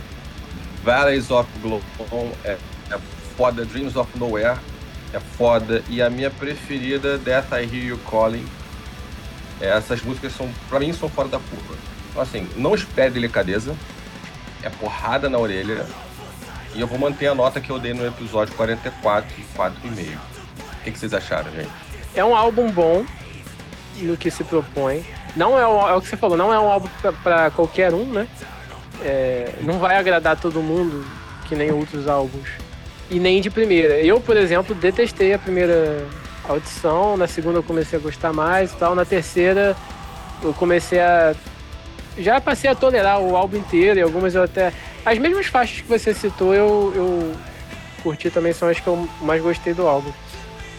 Não é a minha praia, não é o que eu vou ficar ouvindo, mas ele é muito bem trabalhado em, em questão de, de timbre de guitarra, de arranjo de vocal. O vocal é absurdo. Acho que é isso. Acho que para quem gosta de música pesada ou quem quer se aventurar no mundo das músicas pesadas, é um bom álbum para se ouvir. Bom, agora vamos para talvez o mais polêmico da noite, não sei. O álbum da minha banda favorita, Planet Folks, do Aizen Kung Fu Generation.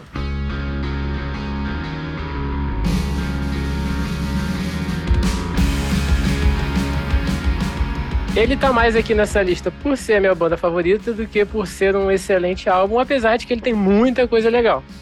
Né? São 14 faixas, uma hora de álbum, tem espaço para coisa totalmente descartável e coisa legal. O Wise Kung Fu Generation é uma banda rock alternativo, indie rock, cada, cada hora categorizam eles com uma coisa diferente. É...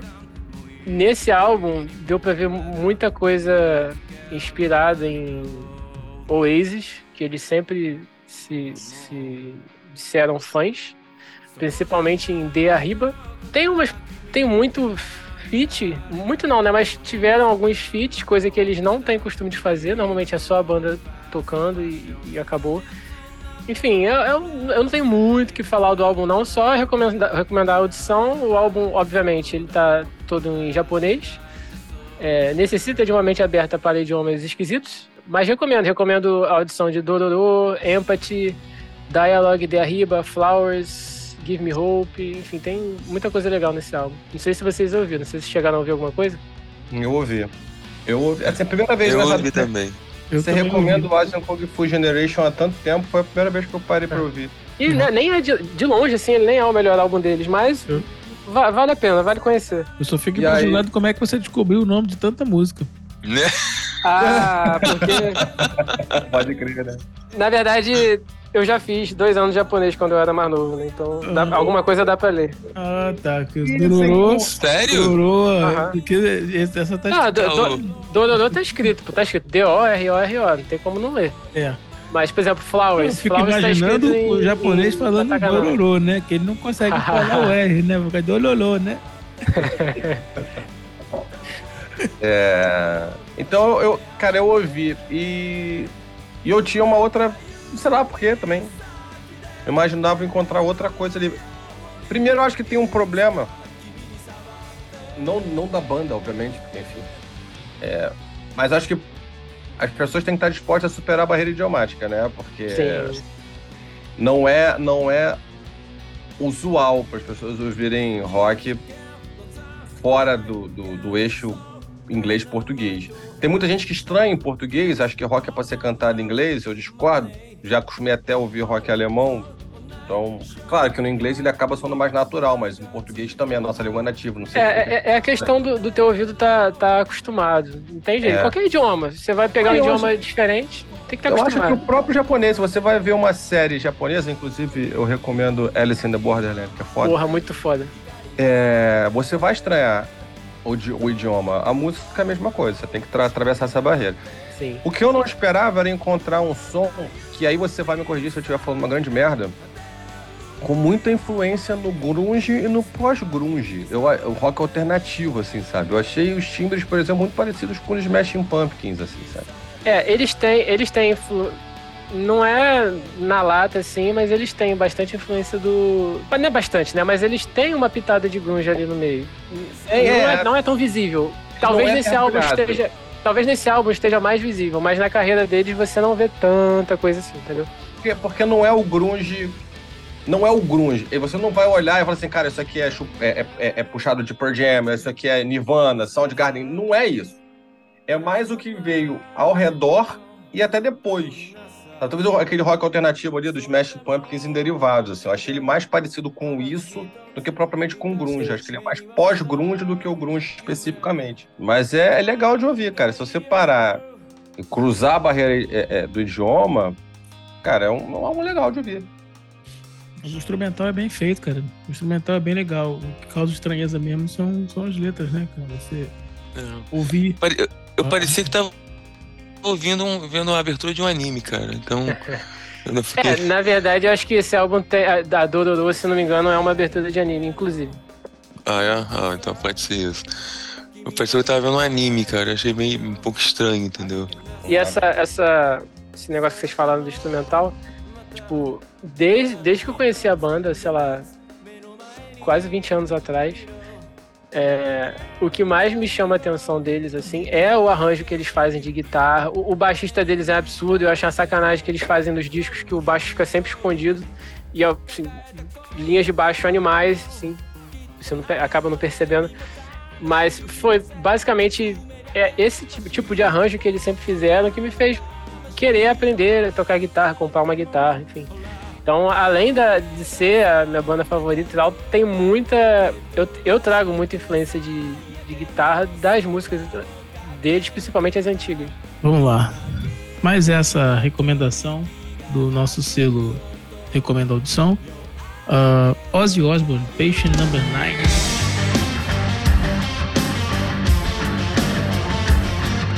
A gente sempre fica achando que quando o Ozzy lança um álbum, será que esse é o último?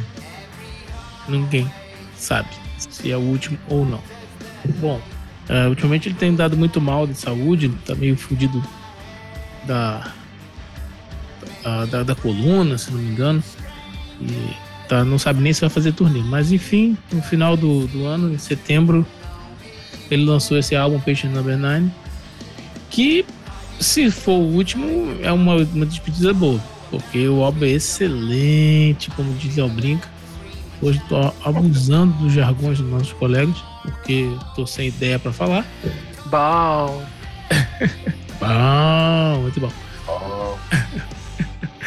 Mas nesse álbum ele chamou um time de estrelas considerável, né? Começamos com o negacionista filho da puta, racista, xenófobo Eric Clapton, um excelente guitarrista, porém, todos esses adjetivos anteriores. Uh, Tony Iommi, parceiro dele de longa data do Black Sabbath. Tem o saudoso Taylor Hawkins, aquele baterista do Foo Fighter que foi de arrastar para cima. E, cara, é foda. Falar do álbum tem que falar da banda que toca. A banda que toca no álbum é puta que pariu. Vamos lá, tem Josh Homme, do Queens of the Stone Age, nas guitarras. Tem o Trujillo, do Metallica. O Duff McKagan, do Guns N' Roses. Uh, e o Chris Chaney, do James Addiction. Chad Smith na bateria, do Red Hot Chili Peppers, né? E o Taylor Hawkins também na bateria. Aí você tem, ele chama para tocar uh, a faixa título Patient Number 9, tem o, o recém-falecido Jeff Beck, né? E também tocou na A Thousand Shades. E o Zach Wilde, parceiro dele, o outro parceiro dele de carreira solo, né? Depois da, do Randy Rhodes, do Jake Lee, veio o Zach Wilde e ficou mais tempo com Ozzy, né? E eles for, formam uma, uma dupla bem afinada em praticamente todo o álbum. E, e aí a gente pode destacar Patient Number 9, Parasite, uh, Mr. Darkness, uh, Nothing Feels Right, Evil Shuffle. Enfim, são algumas das, dos destaques do, do, que eu separei do álbum. É, a gente espera que não seja o último, mas esse já foi um grande registro do, do Ozzy pra gente. Vamos torcer para que pelo menos tenha uma turnezinha passando aqui pelo Brasil pra gente ver um show. Pra ser. fechar com chave de ouro essa carreira do, do Ozzy aí. Mas o álbum é, é bom pra caralho. É bem, é bem legal. Vale a pena, vale muito a audição. Eu só ouvi esse álbum uma vez, foi quando lançou. Não por não ter gostado, mas por correrias da vida, né? E, cara, eu achei o álbum bom, mas por mais que ele tivesse sido ruim, só de ter Josh Homme, Taylor Hawkins, Chad Smith, Tony Iommi, Jeff Beck, cara, só, só a assinatura dessa galera no papel ali na hora de assinar com a gravadora já valeu o álbum, sabe? Que... E aí, você fica imaginando, com essa turma toda fica difícil ser ruim, né, cara? A não ser que as músicas fossem muito, muito péssimas, né? que nem é o caso. Pois é, e. e, e é talvez, talvez ficasse. Talvez pudesse ficar ruim se fosse uma banda. Aí aquele, aquele papo que, que já, já rolou no passado. Se fosse uma banda um super grupo com esses caras. Mas como é o Ozzy liderando eles, tipo, é, existe um cara, existe um mandante ali, né? Eles, eles são funcionários do Ozzy, então, pô, ficou maravilhoso. Tem um chefe na parada, tem alguém que... É. E ele volta a trabalhar a temática do Madman, né? Do, sim, do, sim. Da, hospício, da loucura, que, porra, é o Primeira faixa, né? A introdução é. já, já. A Wanna Go Home e o cara doente e e a letra, quando eles chamarem teu nome, melhor correr e se esconder, entendeu? É, é exatamente. É, é, cara, ele, ele cria esse clima muito bem, sabe? Ele pô, cara, é fodido. E, e é isso, assim, as parcerias não são o disco porque o, o DNA dele tá no álbum todo, mas elas fazem uma baita da diferença, porque música, as músicas são muito fodas. Eu, se não me engano, no episódio que a gente falou sobre o Patient Number 9, Houve até uma crítica em relação às postagens que ele fez com, com, com o Zack White. Eu não sei se foi no episódio ou se foi nos bastidores do episódio. Cara, mas eu achei foda as músicas dele com o Zack White. É, eu gostei também. O Eric Clapton, fudida, com o Tony uhum. Iommi também, sabe? O Jeff Beck, caralho, assim, a, a, o resultado final. Se, assim, se ele quiser terminar agora, ele vai terminar bem pra caralho. É, sai por cima. Esse foi o último, Esse foi o último, fechou com chave de ouro. Oh, e assim, tem uma coisa que eu tô lembrando aqui agora, acho que no episódio a gente falou sobre isso. Né? É, teve, a gente falou ano passado sobre um disco do Paul McCartney que ele chama uma galera. Eu esqueci o nome do disco, é 3, né? alguma coisa assim, não era? É, que aí tem o 3 e tem um outro que é tipo um remix da. da... É, esse, esse remix que ele chama uma galera para fazer. E ali, assim, parece que o Paul McCartney não tá.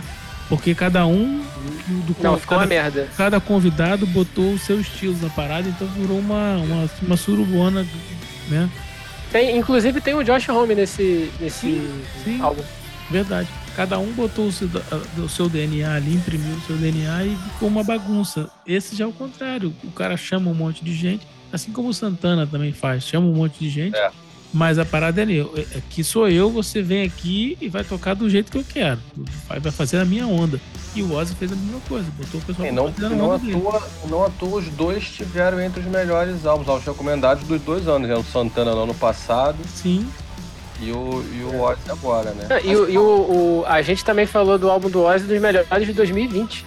Teve Sim, o outro álbum que, não, que não era tão bom quanto esse. Esse eu acho muito é. melhor do que aquele. Aquele eu gostei pra caramba. Ele tem uma música com Elton John também que é do hum. caralho. É. E aquele se destacou na época porque era aquela lista da Billboard que não tinha, né? Lá grande coisa de rock, né? É, a, a gente não recomendou nada, a gente só pegou a lista da Billboard. E a gente pegou a é, né? É. Então você tem, eu, eu acho que ele tem um material aí que ele é, ele é muito ele é muito bom para encerrar. Se ele quiser encerrar, ele encerra muito bem, né? E, e termina em alta. Minha próxima indicação é o, o álbum Second Skin do Iconic.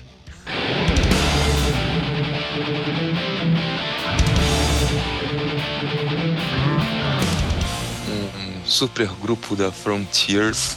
O Second Skin é até uma, um trocadilho com White Snake né? É um supergrupo com tem o, o Michael Sweet do Striper, tem o, o Nathan James do Inglorious e tem o pessoal do White Snake, o Joe Orchestra, Marco Mendoza e o Tommy Aldridge.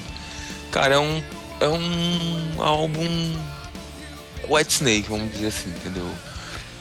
Eu gostei pra caraca, entendeu? A gente falou dele no Farofa 38. É, é, se o Léo ou o Bruno quiser falar alguma coisa, eles dois podem falar. É, mas foi um álbum bem, bem hard rock, bem. Cara, bem, bem White Snake. Assim, acho que o pessoal que, que estiver interessado dá uma, uma audição lá no episódio 38. A gente fala um pouco melhor sobre ele. Bem, é, é bem do que eu escuto, cara. Então, assim, foi um, um dos álbuns que eu mais marquei coraçãozinho no, no Spotify. Entendeu? Então, uma das melhores músicas para mim de 2022. This Way, desse álbum. Então eu só, só recomendo a audição para quem curte essa, essa pegada hard rock anos 80. Ouviu, Bruno? Eu ouvi a trabalho. Eu não participei desse episódio. é. Mas tu não gostou não, cara? Não gostei muito não, cara, porque eu tô meio de saco cheio do Sério? Michael Já tem um tempo já. Tá de saco cheio de quê? Do Michael Sweet. Ah, entendi. Eu já tem um tempão com ele. Desde o... Mas eu, eu, achei diferente o que ele fez nesse do que ele faz no a Stripe, voz dele, cara. cara. O Stripe eu acho um pouco mais pesado. Eu não consigo estar mais a voz dele não, cara, porque Entendi. ele tá igual o Capital Inicial, cara. Ele entrou numa, numa forma de fazer música que repete sempre a mesma coisa. Ele, desde 2013 que ele, que ele fez o No More, no More Hell to Pay, foi o último grande álbum do Stripe. Depois veio o, o, o Fallen, o God Damn Evil, veio Evil, Even the Devil Believes e agora veio esse último que eu não lembro nem o nome que saiu agora, final do ano. Eu não curti, não. Cara, já não venho curtindo. Ó, o Fallen eu comprei, o God Damn Evil eu comprei o CD e o LP. Aí depois já, sabe, o outro que saiu eu já não gostei. Sabe? Mas tu ouviu o álbum todo? Do, todo. Do Iconic? Todo, ouvi, ouvi. Mas assim, ele faz. A, a maior parte vocal é do Nathan, cara. Eu sei, mas ele. Ele vai muito. É, ele, ele é igual, ele é o. mas, ele é, é, mas o Nathan acaba sendo meio que o principal, né? Ele é igual o Eric Martinson no, no, no, no aquela outra banda lá, Wet, né? Ah, tá, entendi. Ele canta um pedacinho e depois o, o, o Jeff Soto canta o resto. Mas assim, eu, eu não gostei, não sei, não, não, não me agradou.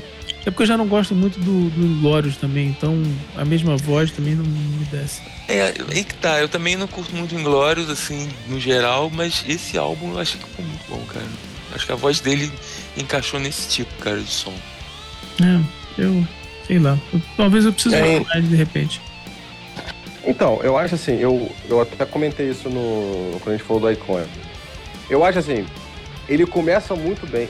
Eu eu não, eu não tinha feito essa ligação do Second Skin em referência ao White Snake e curti, achei legal. Eu acho que o álbum começa muito bem. É inegável a referência que se faz ao White Snake. É pura influência ao White Snake. Completamente. É, até porque tem três caras lá que são, né, uhum. ícones, ícones né, do, White Snake. É um som icônico pra caramba. Uhum. Eu acho que a voz do Nathan James, ele, ela encaixa muito bem e ela dá uma, ela dá uma, uma, um respiro que precisa para não ficar aquela cópia do Coverdale que as pessoas normalmente quem quem quem quem, quem faz músicas né, influenciadas ou é, é, nessa linha do White Snake é, é meio que, que, viciante, né? Você pegar o trejeito dele de, de, cantar, é meio que as pessoas acabam pegando aqui naturalmente. O Nathan ele dá essa, essa, essa furada nessa bolha e, e a voz dele impõe uma diferença que é legal. Cara, não tem. Assim. Falando logicamente, quem gosta de White Snake vai gostar. Quem não conhece, ele é uma boa forma de você ver um rock muito forte, na, que foi muito forte na indústria e que, que até hoje, né, parafraseando aqui, ou então né, fazendo um trocadilho, é icônico. Pra caralho. Só que eu acho o seguinte, o álbum ele começa muito bem e depois ele dá uma baixada ele, ele perde um pouco o vigor dele, ele perde a força dele. Assim, ele, a, a, acho que até, até a quinta música, até no Where to Run, ele vai muito bem. All I Need é uma puta de uma música. É, Ready for Your Love, é, é, é Give Me All Your Love purinho. Você tem referências ali a Give Me All Your Love, você tem referências a Still of the Night, você tem referência aos grandes clássicos do White Snake. Então, é um álbum legal, mas eu acho que ele, ele, Não sei se ele se perde na segunda metade, se ele tenta manter uma pegada que, que não consegue. Eu acho que ele perde um pouco. Mas é legal de ouvir, cara. Eu não. Eu não... É que separei várias músicas na minha playlist aqui do, de, dos melhores de 2022. É, Fast, é, Fast As You Can, Ready For Your Love, Second Skin, All I Need, Nowhere To Run. É, são músicas que, que, que, eu curti bastante. Assim. Não vou na linha do, do Bruno, não.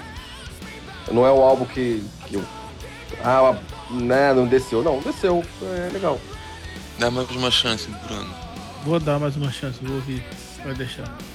O meu último álbum da noite, eu recomendo a audição do Halo do Amor. Essa recomendação chegou pra gente pelo Brinca, que porra, ele torrou os Pacová pra gente ouvir. E de vez em quando ele acerta. Foi, uma, foi bem certeiro. A Morphos é uma banda finlandesa de thrash death metal e Halo é o 14 álbum da banda. É uma linha parecida com Soilwork, só que ela tem uma pegada ligeiramente menos porrada. Ela, é, em relação ao Overgiven Hatton, o Halo, ele tem uma tendência mais pro power metal, enquanto o Overgiven Hatton ele vai na linha mais porrada. Os vocais do, do Tommy Joltsen também transitam entre natural e gutural, com muita competência e fluidez todo o disco foi baseado na Kalevala, que é uma epopeia que reúne contos e canções populares finlandesas, né, isso em forma de narrativa sobre vários heróis míticos. Esse, essa, essa, essa epopeia, né, ela já foi mencionada em outro disco da banda, o Tuonela de 99. Para quem gosta de álbum com storytelling, é, é para deitar e rolar. Assim, a curiosidade que eu tirei do Flash, com crédito do Mário Pescada, é que todas as letras desse álbum foram escritas mais uma vez por um sujeito é Pekka Kainulainen. Esses nomes de lá são um negócio que, porra, vou falar. É, é um homem, né? artista finlandês que produz pinturas, desenhos, esculturas, histórias e que vem escrevendo para a banda desde Silent Waters, ou seja, a banda ela acaba fazendo mais a interpretação de conceitos e ideias trazidos pelo Pekka. O álbum tem faixas fodonas, poderosíssimas, é, com destaque para The Moon, When the Gods Came, Seven Roads Come Together, Halo e The Wolf. No episódio 34, eu dei a nota 4 e eu vou manter a nota 4. E ainda assim, eu acho um álbum muito legal. Para mim, foi um álbum que eu acho que foi o primeiro álbum que me, me colocou né, nessa, nessa linha de ouvir thrash metal com essa variação de vocal gutural natural. Minto, porque o, o, Atreu, o Atreu faz também mas é uma outra pegada. Eles não vão muito na linha de trash, eles, vão, vão eles, aceleram um hardcore. E não é tão bom, não é tão bem feito, por mais que eu goste da Trey, uma coisa ou outra, não é tão bem feito quanto o Soilwork quanto o Halo. Esses caras eles são mais descolados. Isso fazem muito melhor. É... Foi um álbum que me colocou mais nessa linha do trash, death, é, do, do trash death metal como ele é feito hoje. E eu vou falar para vocês que foi uma experiência muito legal. Quero navegar mais por essa, por essa linha aí.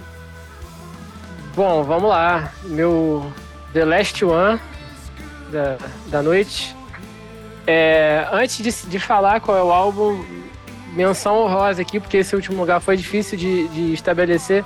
Poderia ter colocado o álbum do Goodbye June, poderia ter colocado o álbum do The Black Keys, mas no final das contas quem ganhou na porradaria foi o Black and Gold do Thunder Mother. Também uma banda sueca, se não me engano, me corrija se eu estiver errado. Dessa vez é uma banda sueca que me cativou, porque as outras eu só gosto, mas não fico preso. É, enfim, é, uma, é um quarteto feminino de puro rock and roll. Já, já teve um episódio anterior para falar só desse álbum. É, então também nem vou me estender muito, mas fica aqui minha opinião porque eu não participei desse episódio. É, é, é assim, se você gosta de, de, de, de rock and roll orgânico, porrada na lata, vamos dizer assim, não tô nem dizendo que é nada muito pesado, tipo Soilwork, mas é um álbum com punch. Né? É, o Black and Gold é, é, é, é, é tipo, recomendação é, obrigatória assim, de você ouvir. Pontos negativos do álbum. Ele tá sempre lá no alto. O que torna, tipo, as músicas isoladas excelentes músicas ouvir esse álbum já na segunda, na terceira vez, você tá cansado, você tá saturado de ouvir ele. Mas, é, não à toa ele tá na minha lista porque é muito bom, rock and roll muito bom. Você vê muitas influências ali de ACDC. Cara, maravilhoso. Só, só ouça. Vocês escutaram ele? Acho que sim, né? Sim, sim. Fiz o episódio deles. É, é isso, acho que é, ele só, ele só não vai no talo o tempo todo, porque tem duas músicas que quebram é, mais, mais blusadas. Assim, se não me engano, uma delas é Hot Mess. Isso. É. é. Tem uma que é outra. Foda. É que é foda. Pra mim é a melhor música do álbum. Tem uma outra que eu esqueci qual que é. É Try If Love? Provavelmente. Que é mais blusada também. Nessa Hot Mess, a voz da Guernica Martin, é, Martinez, não é isso? Ela mostra a versatilidade da voz dela, ela mostra é, outras texturas da voz. E é muito bonito. Porque é isso. O álbum é tão no talo, como você falou, não é, não é só Work, não é Amorphis, não é, é. É no talo, mas é no talo, como você falou, isso disse Guns N' Roses e tal. Mas, e é. Tem energia, é né, cara? É o tempo todo. É paulada, paulada base e, e, acaba que você mostra só uma, uma vertente artística que você tem. Você mostra um lado, um contorno. Para show, isso deve ser uma maluquice, porque você, você fica no show, deve ser energia pura, você deve sair do show esgotado. E deve ser foda, assim. Aquela mulher não para. Mas quando você para e ouve essas músicas como Hot Mess, não sei se por contraste, ela ganha uma evidência muito, muito grande, sabe? É muito legal ouvir essas músicas. Elas te, elas te pausam, elas te fazem respirar e fazem você experimentar outro lado artístico delas. E é bom.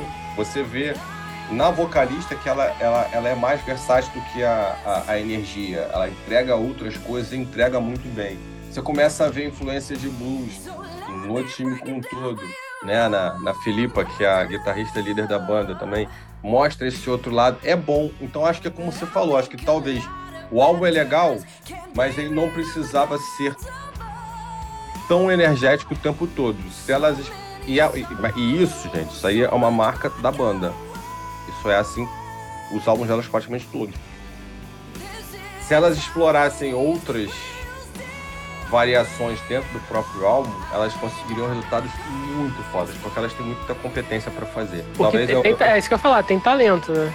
Tem pra caralho. E, e é só isso, acho que minha ressalva é a mesma sua. Elas poderiam variar mais mostrar mais a, a, a, o lado delas, outros lados, outros contornos do, do, do, trabalho artístico que elas fazem, que eu tenho certeza que vai ficar muito bom também. Vamos lá, meu último álbum da noite, minha última indicação, é um álbum também de setembro, que saiu em setembro do ano passado, que é o nosso querido Ginevra.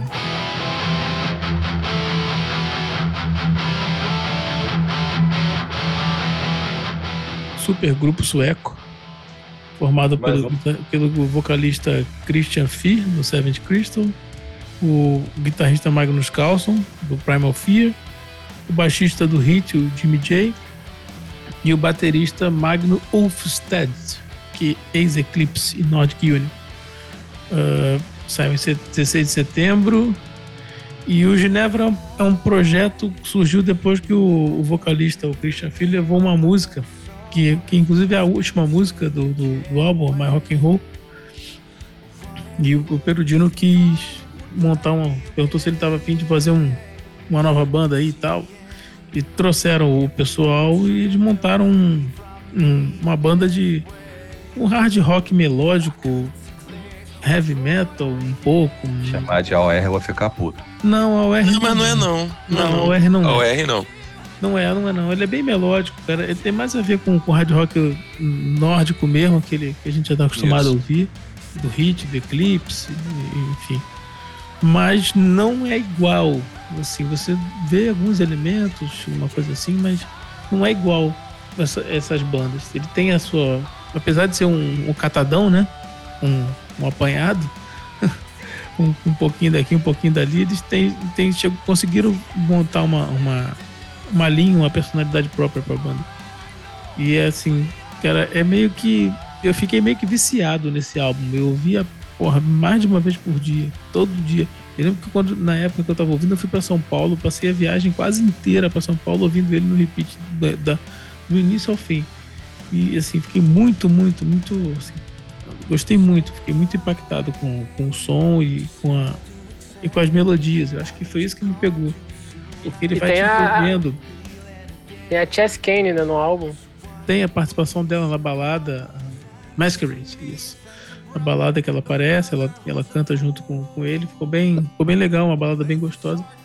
Enfim, vale muito para mim, na minha opinião, que não vale porra nenhuma, como eu já falei desde o início Vale, vale uma audição, vale uma. Pra quem gosta. Vale, vale várias não, audições. É, não, não, não agrada a todo mundo, mas assim, para quem tem uma, um pezinho nesse, nesse estilo, vale ouvir que você vai. Alguma coisa ali você vai, você vai gostar, alguma coisa vai te agradar. Com certeza. Uhum. Eu curti muito também, cara. É, ah, e não podemos que... esquecer que quem toca teclado é a Alessandro Del Rec, tá? aí, ó. Por isso que eu não gostei tanto. Saiu Eu ouvi o álbum e foi um dos que eu mais também só ouvi músicas, assim. Eu, eu, não é uma música só outra, não. Eu, o Unbreakable achei foda, Apologize achei foda, Broken Hearted, principalmente Falling to Pieces. Eu achei Falling to Pieces foda. É. é Come to the Stars, The Fight, My Rock and Roll. Eu gostei bastante do álbum, é um álbum muito legal. Assim, é, é, é suspeito porque também ali dentro tem muita banda que eu que a gente é, gosta, né? E, e, já se alimenta há bastante tempo. Tem hit, o, o, o, o Seventh Crystal que você uhum. apresentou, né, pra gente, que é que é uma baita banda também, muito foda. Então, o resultado acaba sendo muito bom. É, é, eu gostei, gostei bastante. É um álbum que eu, para mim, faz sentido estar nessa nessa nossa lista aqui.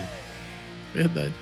Então, meu último lança, meu último, minha última indicação aqui pra galera é o álbum Devil's Tango do Cotton Action.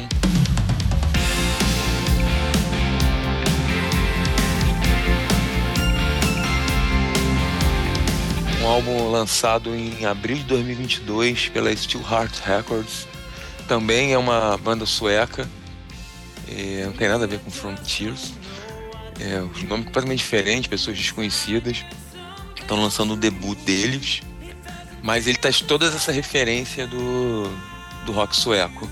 Tá? Então você vê é, Bad Habit, você vê Wet, você percebe um pouco de Treat, Europe em algumas coisas. É, um álbum assim, na crítica, que eu tava, né, quando eu tava pesquisando a crítica, ela avaliou ele muito bem. Foi um dos melhores debuts de 2022, de bandas novas. E ele pega muito essa parte, né, de, de, de hard rock melódico, é, a melodia dele. acho que pra mim o ponto forte do álbum são as melodias, entendeu? Não chega a ser uma parada pesada, mas é uma parada muito cadenciada. Assim, as músicas são bem, bem agradáveis, cara, de, de se ouvir. É um rock, literalmente um, um, um rock melódico, cara. Eu, foi um dos álbuns, assim, como eu escutei ele em abril, eu fiquei escutando ele direto, assim, cara. Então eu escutei muitas vezes, muitas vezes. Então, para mim, eu acho que os álbuns, quando são lançados no início do ano, eles têm mais chance de, de me cativar.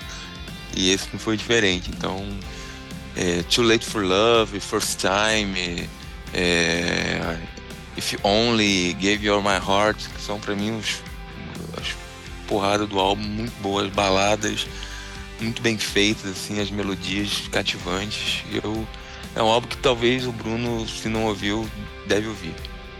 Não ouvi, não. Não consegui. Então escute, cara. Acho que você vai curtir, cara. Não, não é tão pesado como o Ginevra, mas ele segue mais ou menos a mesma linha. Pô, show de bola. Vou dar uma escutada. É, eu escutei, eu vou falar que não me pegou, não. Eu, eu achei ele. Ele vai naquela linha de hard rock que, que eu cansei um pouco de ouvir. Eu acho que falta, uhum. faltou um pouco de punch, assim. É, ele não tem muito essa, essa coisa, eu concordo contigo, mas ele é, eu, eu, acho que ele, ele, vai muito pelas melodias, entendeu? Mas falta mesmo esse, essa pegada, assim. Mas é um álbum foda. Ele não me engana, talvez ele não tenha me ganho por causa disso, mas. Beleza, tua indicação, tamo aí. Então é isso, gente. Fechamos aqui as nossas recomendações de 2022. Fica aí mais uma, mais uma penca de álbum para vocês ouvirem aí e tirarem suas próprias conclusões. Eu falo isso aí, é. Gente, vamos embora para a faixa bônus? Faixa bônus. Então vou eu começar com a faixa bônus, minha faixa bônus de hoje. Eu já falei durante o episódio, vou repetir. Vou sair, uma das poucas vezes eu faço isso, não costumo fazer não. Eu vou falar de uma série, minha recomendação de hoje é Alice in the Borderland, uma série do, do Netflix. É, duas, duas temporadinhas de uma história eletrizante. Você não respira muito um boa dos episódios. É, é incrível. Assim, é uma série japonesa. É, o japonês, quando recebe essa temporada, faz troço muito maneiro, assim, especialmente quando é para, não, é para não deixar as pessoas respirarem. É ficção é, científica? É ficção. É. é. é, a história de um, de um garoto que, junto com os amigos, em determinado momento da um dia dele, o garoto, ele, ele assim, ele, ele, ele é um garoto, tipo, ovelha negra da família, aquela tradicional família japonesa, mora é ele, o irmão e o pai, que esperam dele um cara pra, pra trabalhar, e o moleque só quer saber jogar videogame. Aí um belo dia ele sai com os amigos para reclamar da família e todo mundo em Tóquio desaparece e aí eles se, eles se veem dentro de um de uma dimensão de um jogo em que eles têm que defender a vida deles a cada jogo que eles jogam.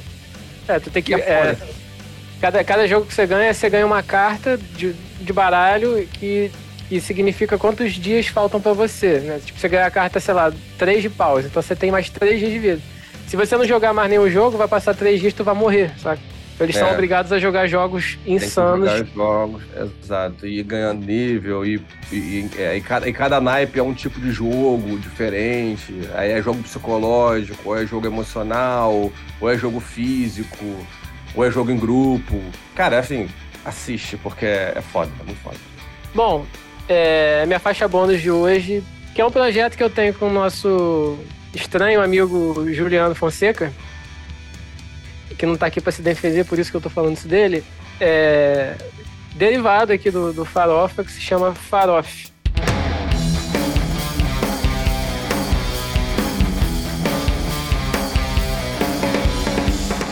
Fair Off, né? É, tudo junto porque o Spotify já tinha as três bandas com nome separado, então a gente juntou a grafia. Inicialmente a gente ainda teve a, a ajuda do. Bem no comecinho, assim, o Brinca ainda chegou a, a, a, entrar, mas acabou não ficando. Mas você vai pagar e... royalties pro Léo? Oi, quem é que mané royalties aqui? Ué, é do Farofa? Eu já tô fornecendo é, trilha sonora pro episódio. Olha aí, olha aí. Mas é um, é, um, é um projeto nosso que a gente tá gravando à distância, até porque o Juliano mora em Minas, eu moro aqui no Rio. Focado nas nossas influências, mas bem mais nessa parte, não sei nem se existe esse termo, mas um hard blues né? Um, misturando aí um hard rock com heavy blues e tal. Tem algumas baladas também que a gente tá, tá montando. Quantas músicas vocês vão lançar? A princípio, seis. Primeiro single, Nightmare. A gente deve lançar mais um ou dois singles até sair o EP. a gente ainda não tem data definida pro EP, mas já estamos gravando tudo, já tá. Já tem um, um camarada editando, mixando, masterizando. Bom, é, é isso. É, segue a gente lá. Por enquanto a gente só tem Instagram, né? Segue a gente lá no Instagram, Fair Off Band, tudo junto. Fair Off, tudo junto, Band separado. E fica aí que vai vir, vai vir pedrada, vai vir coisa boa. Assim espero. Bem, minha faixa bônus, assim como foi ano passado, é a minha playlist Top 2022 Hard Rock, Melodic Rock e AOR no Spotify. Então são 306 músicas com cerca de 22 horas de tudo aquilo que eu mais curti em 2022. Então é só procurar Deus lá, Hannibal Escobar, Top 2022 Hard Rock, que você vai encontrar aí muita música boa. Muito bem. Brunão, fechando nossa faixa bônus de hoje. Ah, vou indicar uma série que já tá na, quinta temporada que eu assisto.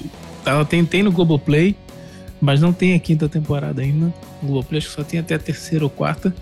Eu assisto é, por meios é, por aí, entendeu? Pela internet eu consigo assistir. Na casa de um amigo meu. Na casa de um amigo meu, é. Falando da série FBI, FBI, né? A série policial e os, os heróis, os agentes do FBI uh, desvendam crimes. Assim, o, o, enredo é sempre morre alguém no início, da, nas primeiras cenas da série, morre, do episódio, morre alguém e a partir do momento que morre alguém, eles começam a investigar e sempre acham o. Né? Sempre resolvem os casos. É aquela típica série. Né, é tipo CSI, então. É tipo um CSI, só que é o FBI. É o mesmo grupo do, do Law and Order, do, dos criadores de Law and Order, né? Então, assim, sempre aquele mesmo enredo, já batido, mas que acaba, sabe, aquela coisa simples, água com açúcar, que acaba aprendendo a gente, a gente vai, vai assistindo, você começa a ter empatia pelos personagens e e ao mesmo tempo que tem esses casos, né, eles resolvem os casos, os casos policiais, tem os, os algumas coisas pessoais, né, da, da, vida deles que acabam entrando na, nos episódios também e aí acaba prendendo a atenção da gente. Então fica essa dica, essa série aí, FBI, FBI. Então é isso aí, galera. Valeu. Esse foi o Farofa 55. Recomenda a audição 2022. Espero que vocês aproveitem os álbuns e as nossas faixas bônus e fica ligado porque 2023 promete. Um abraço.